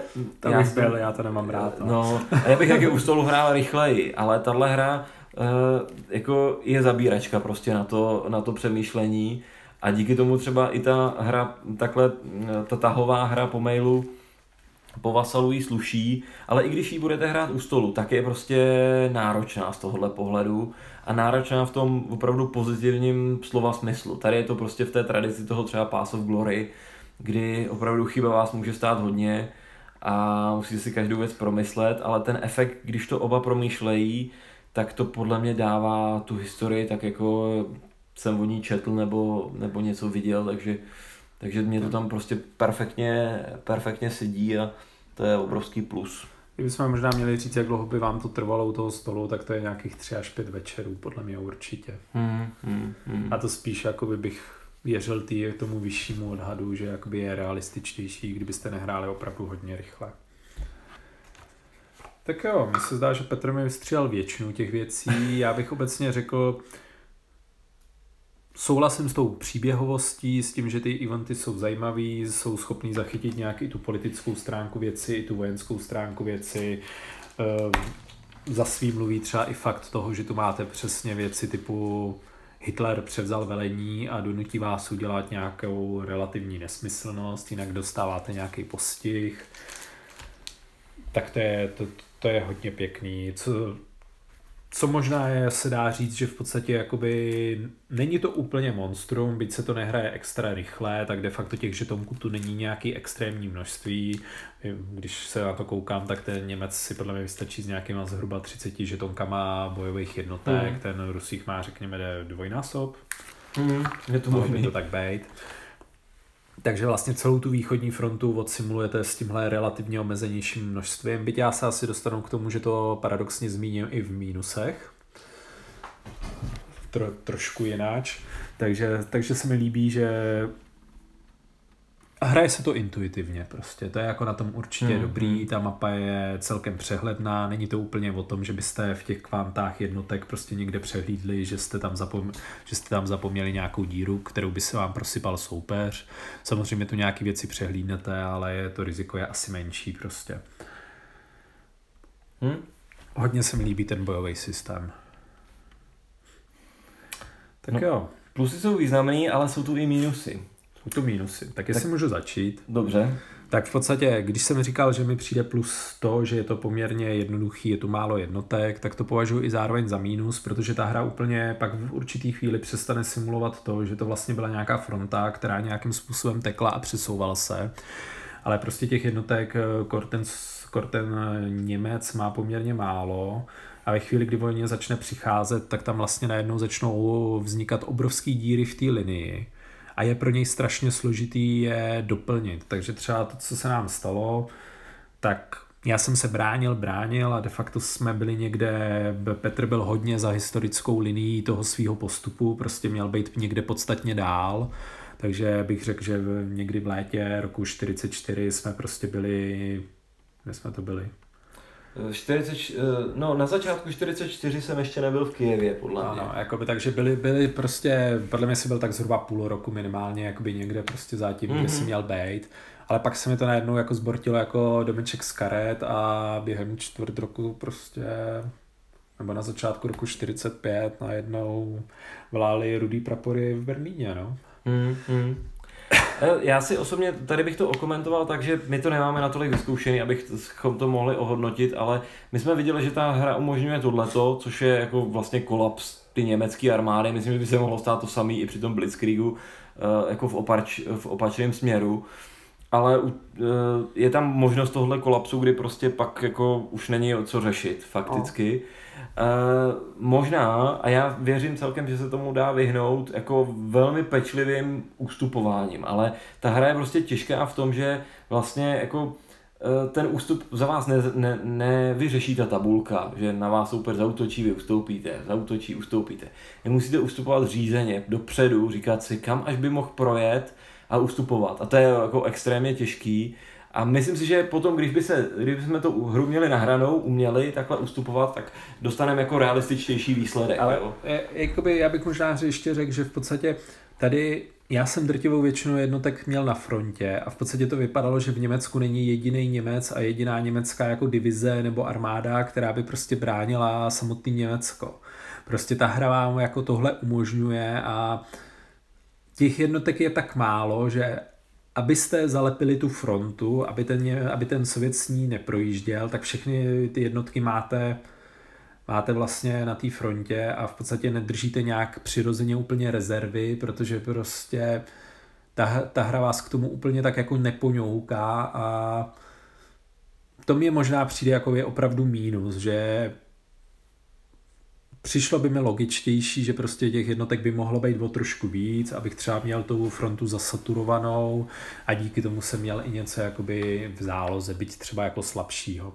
Zároveň podle mě jako tady v téhle hře je relativně hodně vidět taková ta slabina, a to je obecně slabina her se zokama a hexovej, kde prostě vy vlastně ani nedržíte tu linii, ale díky tomu, že tam vznikají ty zoky, tak se de facto většinou brání ob hex, takže vy mm-hmm. nedržíte každý hex jako kontinuálně, ale máte tam díru mezi nima, převíte, že se vám v nich soupeř zasekne, což Ono to má simulovat to, že ty jednotky jsou tak velký, jakože přitejkají do těch hexů a v podstatě ta linie je kontinuální, ale prostě máte přesně na to málo žetonů, abyste neměli to monstrum, takže tam jsou ty díry, ale ty díry pak vedou k tomu, že když soupeř někde jako náhodně prorazí, tak se vám tam najednou vsype a až jakoby podobně a historicky. Hmm. A zároveň zase jakoby tady vznikají a historický strongpointy, díky tomu, že například víte, že prostě si můžete dovolit tam nechat tu mezeru, tak vy si ty své jednotky umístíte do nějakého obraného terénu, třeba města za řeku a víte, že nemusíte jakoby bránit ty dva jako slabší hexy kolem, protože ten soupeř musí zautočit na to město s tou řekou. A to jsou prostě, to bych řekl, že jsou jako obecné slabiny všech hex encounter her, který nějakým způsobem používají ZOG, že tam k tomuhle dochází. A opět je to takový, pro mě je to hodně neintuitivní a přijde mi, že to tu, tu historii úplně nesimuluje. Z druhé strany prostě pravda je ta, že abyste se tohodle zbavili, tak byste zoky museli zrušit a museli byste mít těch jednotek násobně víc, abyste za, zapačovali každý to místečko. Hmm.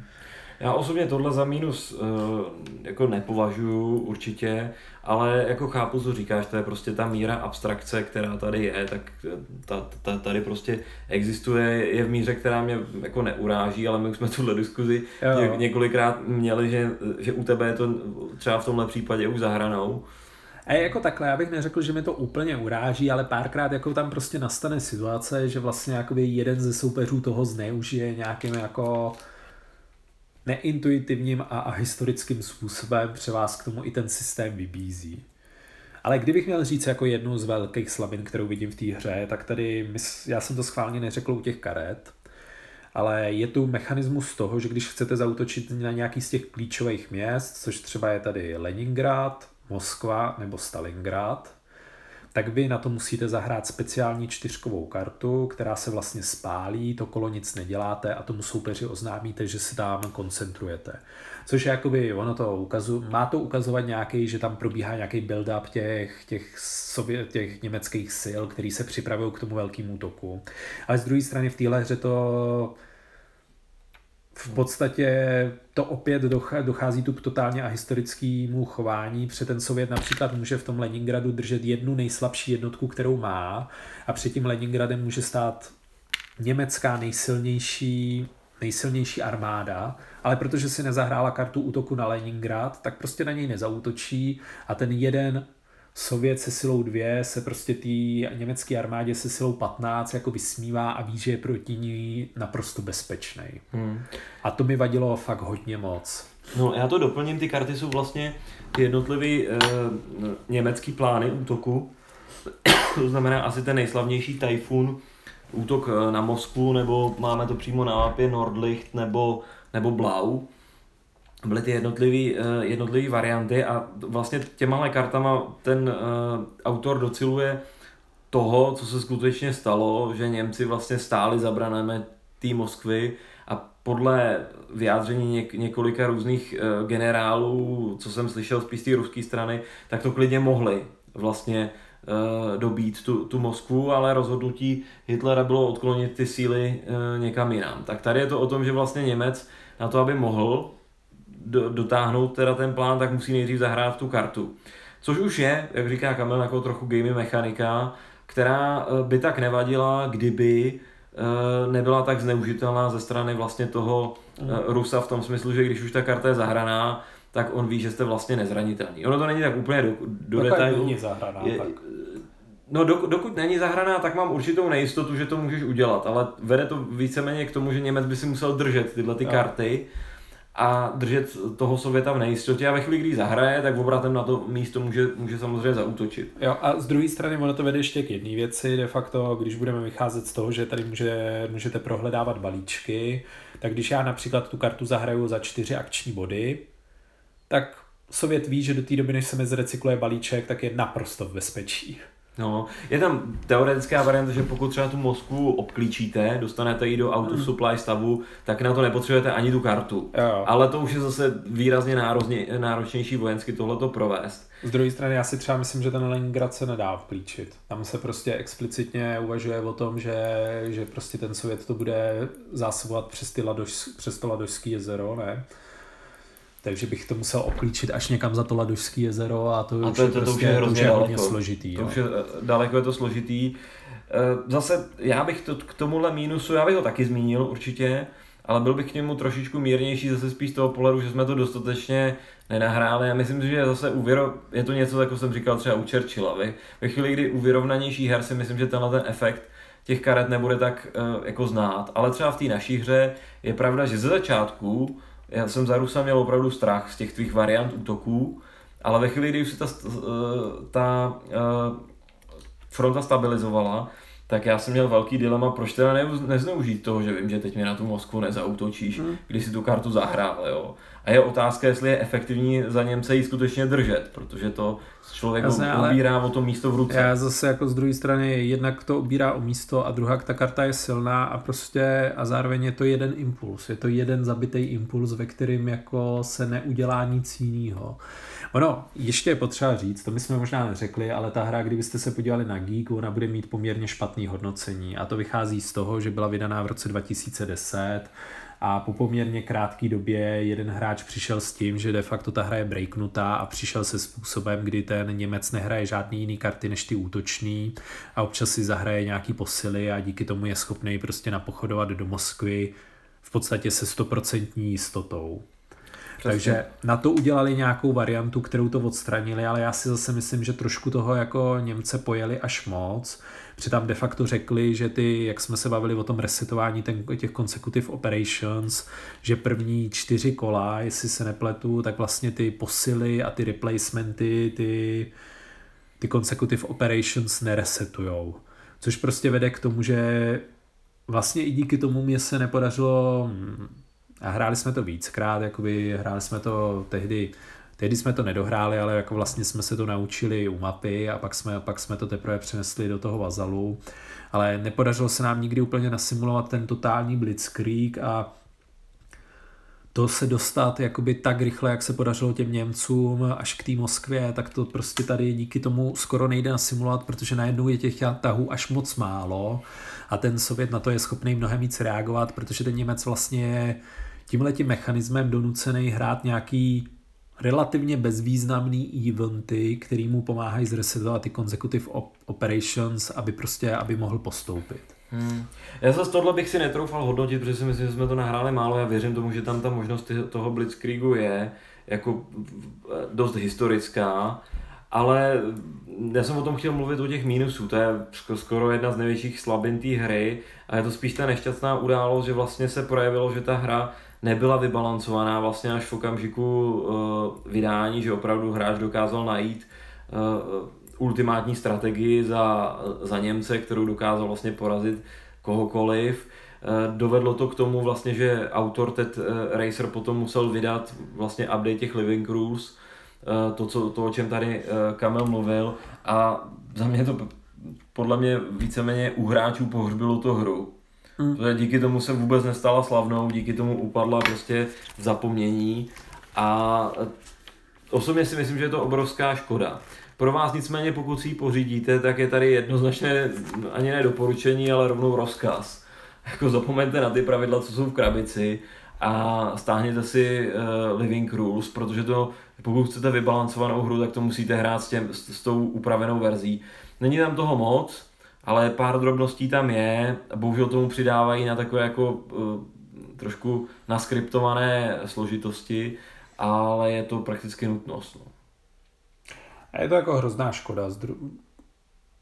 Ale už jako když se na tím zamyslíte, tak v podstatě ta hra šla od jednoho k extrému k druhému, že na začátku tam prostě nebyly žádné omezení a teďka tam najednou jsou brutální omezení pro ty Němce a fakt jsou jakoby nastavený až trošku jako nesmyslně, protože kdyby to hrál, když to budete hrát pocitově a budete chtít jako zahrát nějaký ty eventy, tak si tak vlastně jakoby nebudete hrát tu strategii, kterou třeba vymyslel ten hráč, ale teďka ty, ty nový living rules prostě vás z mýho pohledu omezují až moc. No. Hmm, to nevím. To, ne, to bych to musel zahrát víckrát asi za Němce, abych k tomu mohl něco, něco říct. No. Z druhé strany, teďka, když, když jsme o tom mluvili, tak jako by jsem si vzpomněl ještě na jednu pěknou věc, která třeba se mi v tom hodně líbilo a to, že tu jsou i pěkně nasimulované ty věci, ale ta kavkazská zóna, kdy vlastně pro ten Němec, když tam pronikne, tak je pro něj složitý se tam zásobovat, takže mhm. vlastně v průběhu několika prvních kol, když je za tou linií, tak jakoby, tak tam má nějaký a teďka nevím, co je tam za, za omezení, se buď míň hejbe, nebo má nějaký mm. modifikátory k boji, prostě je to pro něj složitější, takže to je určitě jako hodně pěkný mechanismus. Jo, Paulusova linie tady. Ano. No, e, jo, tohle jsou hrozně pěkné věci, no, opravdu v té historické rovině je tam těch, těchto detailů hodně, ale já možná rovnou na to nareaguju ještě, zareaguju mínusem teda, které, které, no. na kterém se asi myslím dost pravděpodobně taky shodnem. A to je to, že zejména ze začátku u těch prvních já nevím, prvních, ono to je dohromady 18 tahová hra, potenciálně, pokud neskončí dřív na nějaké náhle vítězství. Tak řekněme prvních 6 tahů, možná mm, něco takového, tak je tam strašná spousta různých výjimek a specialit. Mm. Většinou se vztahují na tu uh, Barbarosu, protože přece jenom vlastně ten, uh, ta neschopnost toho sovětského velení a toho sovětského vzdoru byla fakt jako extrémní a je to tam spoustou věcí jako nasimulováno, stejně tak je tam třeba jsou tyhle ty restrikce a ta hra e, vlastně vás nutí k tomu, že vy začnete hrát jeden tah a musíte se podívat e, do pravidel, co vlastně jsou za omezení nebo v čem je tenhle ten tah, tah jiný. Začnete no. hrát další tah a musíte udělat to samé. A až když se dostanete, tak řekněme, do té první třetiny hry, a tak, což už je okamžik, kdy ve finále jako poměrně dobře znáte i ty základní pravidla, tak už tyhle věci zmizí a už se to hraje plynule a žádné specialitky tam mm. vlastně nejsou. No, nešťastné k tomu je to, že některé jsou vypsané vlastně na turn tracku, uh, takže něco se tam můžete dozvědět, ale není to fakticky všechno, něco je schované v těch pravidlech. Takže z tohohle pohledu zase, pokud to budete hrát, do, doporučuji jednu velkou věc, stáhněte si z Board Game Geeku věc, která se jmenuje Stalin Sword Turn, turn Chart, což nějaký uh, fanoušek prostě vytvořil tabulku, která říká, že v prvním tahu jsou relevantní tato pravidla s výjimkami, v druhém tatu, tahu tato pravidla s výjimkami. A to vám umožní potom, abyste vlastně uh, neudělali chybu. Já bych to skoro bez toho nechtěl hrát, protože jak, jak jsme to skončili uh, v Berlíně, tak kdyby začala znova Barbarossa na těch hranicích, tak bych si zase vůbec nepamatoval, co byly ty speciální věci na začátku. Takže tohle je za mě jako velký mínus, který kdyby se mu podařilo udělat nějak jinak, než prostě výjimkami z pravidel pro první tahy, tak by to bylo mnohem, mnohem elegantnější hra a takhle to dá prostě do toho rozběhu prostě každému, každému hráči dost zabrat. Mm, na tom se určitě shodneme. Ale jako já bych zase možná neřekl, že je to úplně tak jako tragický, prostě ty pravidla jsou je přijde, za ty Němce jsou stejný, jakoby prostě první čtyři tahy jsou de facto ty omezení stejný, za toho Sověta jakoby v podstatě vám to akorát říká třeba, jaký nový posily si nasadíte pomocí toho, že si vezmete do ruky takovou amakovou kartu a spíš to jako jsou takový omezení, ale že se na začátku ty, ty Sověti hodně špatně opravdu nějakým způsobem konsolidujou, takže si nejsou schopní ty jednotky pomáhat, musí například útočit jako samostatně a tak, mm, ale jsou tam...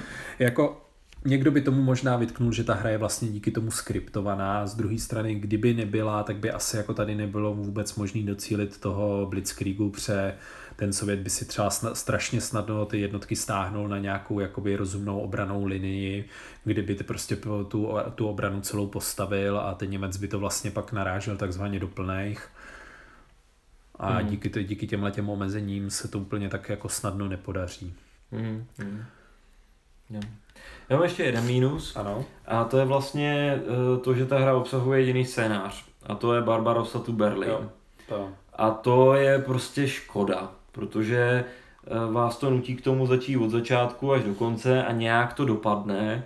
A když budete vyrovnaní hráči, tak můžete dosáhnout dost historických výsledků, ale vede to k tomu, že ta hra je dlouhá, to už Kamil zmiňoval, prostě tady na nějaký jeden večer zapomeňte, budete to hrát na pokračování nebo zvolte nějakou jinou, jinou metodu, jako jsme to hráli my třeba po A nebo třeba víkend. Nebo třeba víkend by samozřejmě eh, šel tomu věnovat. Je to prostě z těch delších her a zároveň vám to ani neumožňuje podívat se na tu historickou situaci, jak to vypadalo ve chvíli, kdy stáli před Stalingradem, jak to vypadalo, když uh, začala uh, skutečně ruská ofenzíva v nějaké operaci Bagration nebo, nebo tak, takže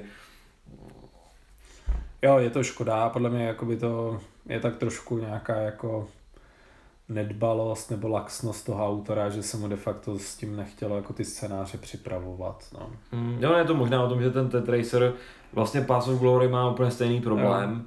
A já a je, myslím, že to Dark Valley taky. Prostě. No, že prostě on říká, tak tohle je pro ty hráče, tak tohle je to velký, já vám nepotřebuji ukázat nějaký dílčí kusy celé, celého to, zahrajte si to jako celek.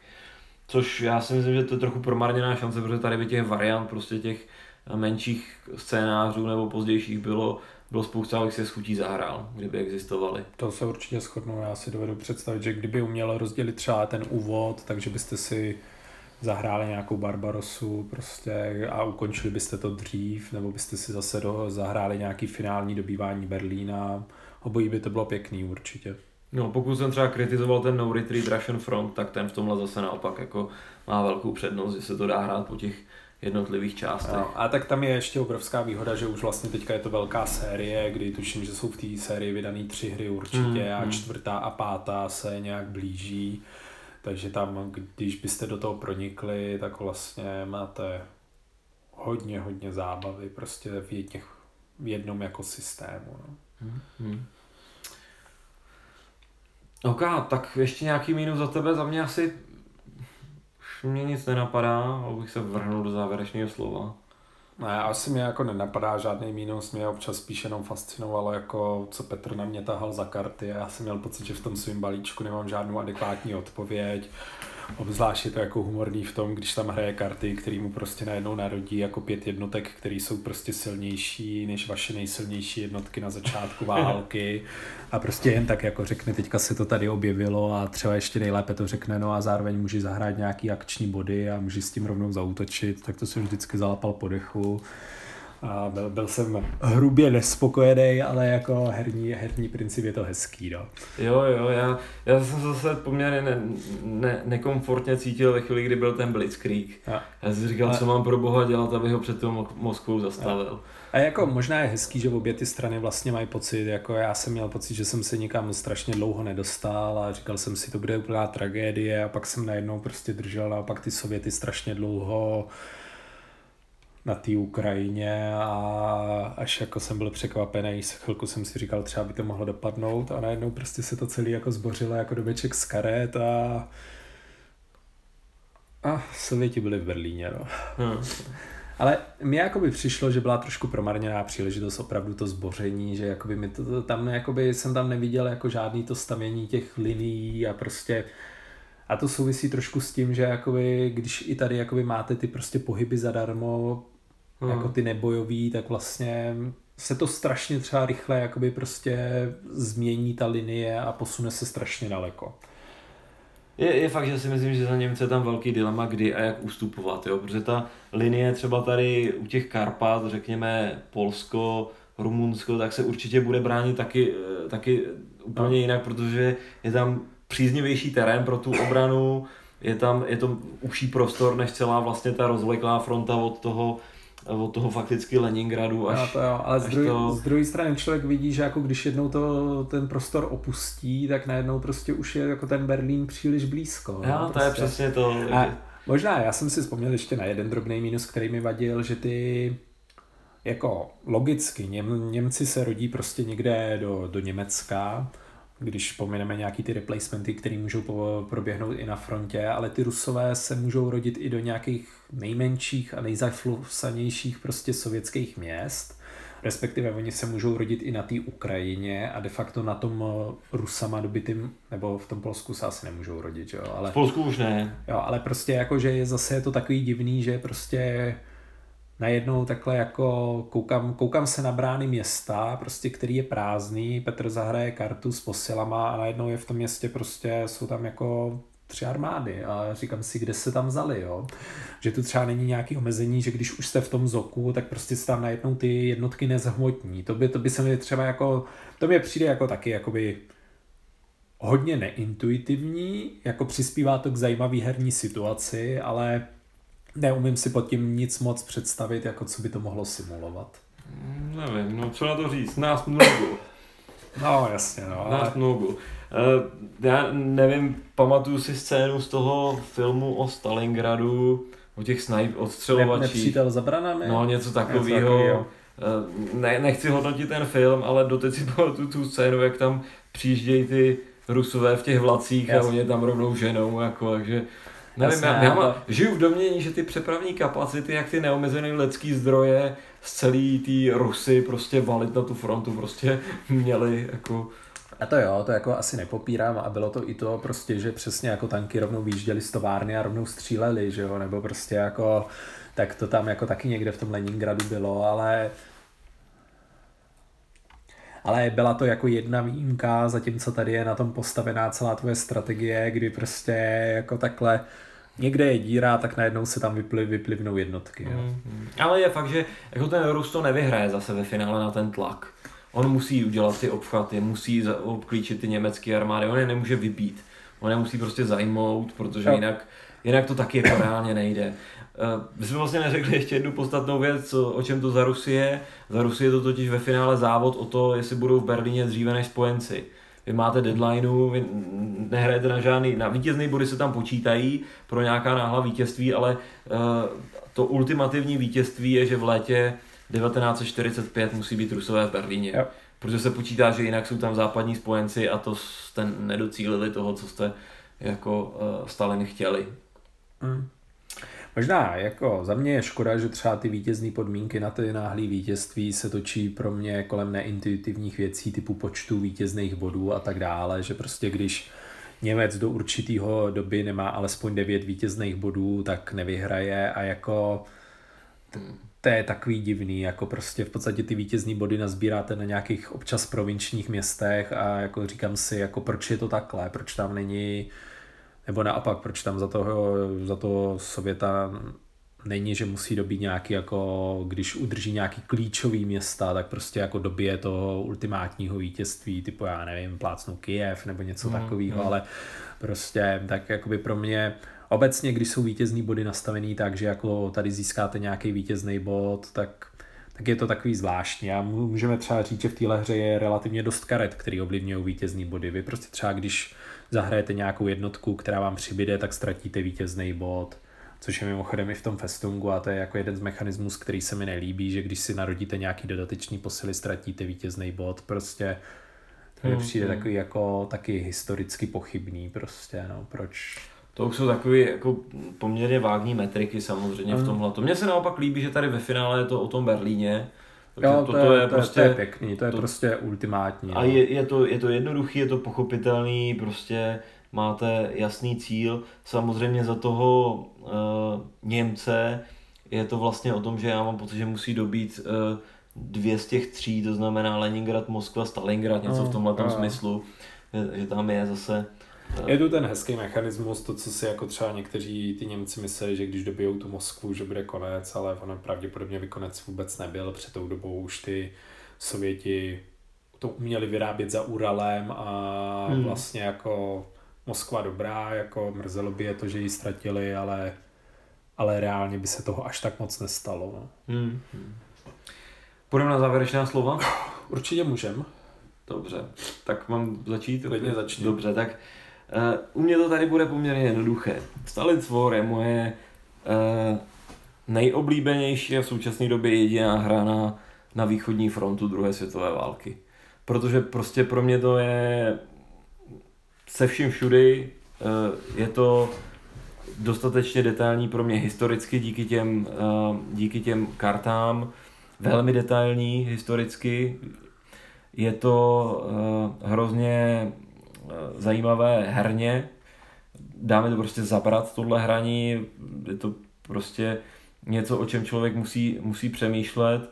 A i přes to přemýšlení potom v tom vidím tu simulaci. Nemám pocit, že jsem hrál šachy, ale mám pocit, že jsem jako uh, řídil operace na, na východní frontě. A nehledě na to, že to je to, mm, východní fronta je prostě téma, na které najdete milion her. Když si to dáte do Board Game Geeku, tak najdete obrovské kvantum her na, na, na toto téma, ale pro mě je tohleto ta, eh, ta moje, ta, eh, ta srdcová, takže já ji samozřejmě eh, maximálně doporučuju s tím, že buďte připraveni na to, že musíte překousnout to, že si musíte stáhnout pravidla, nehrát s tou starou verzí, že si musíte připravit na to, že v těch prvních, tár, tah, eh, prvních pár tahů budete muset řešit nějaké speciality v těch pravidlech, ale když se do toho dostanete, tak si myslím, že je to hra, která um, prostě dá velký díl historie, velký díl hraní a zároveň je to věc, který se teda budu jako s velkou, s velkou chutí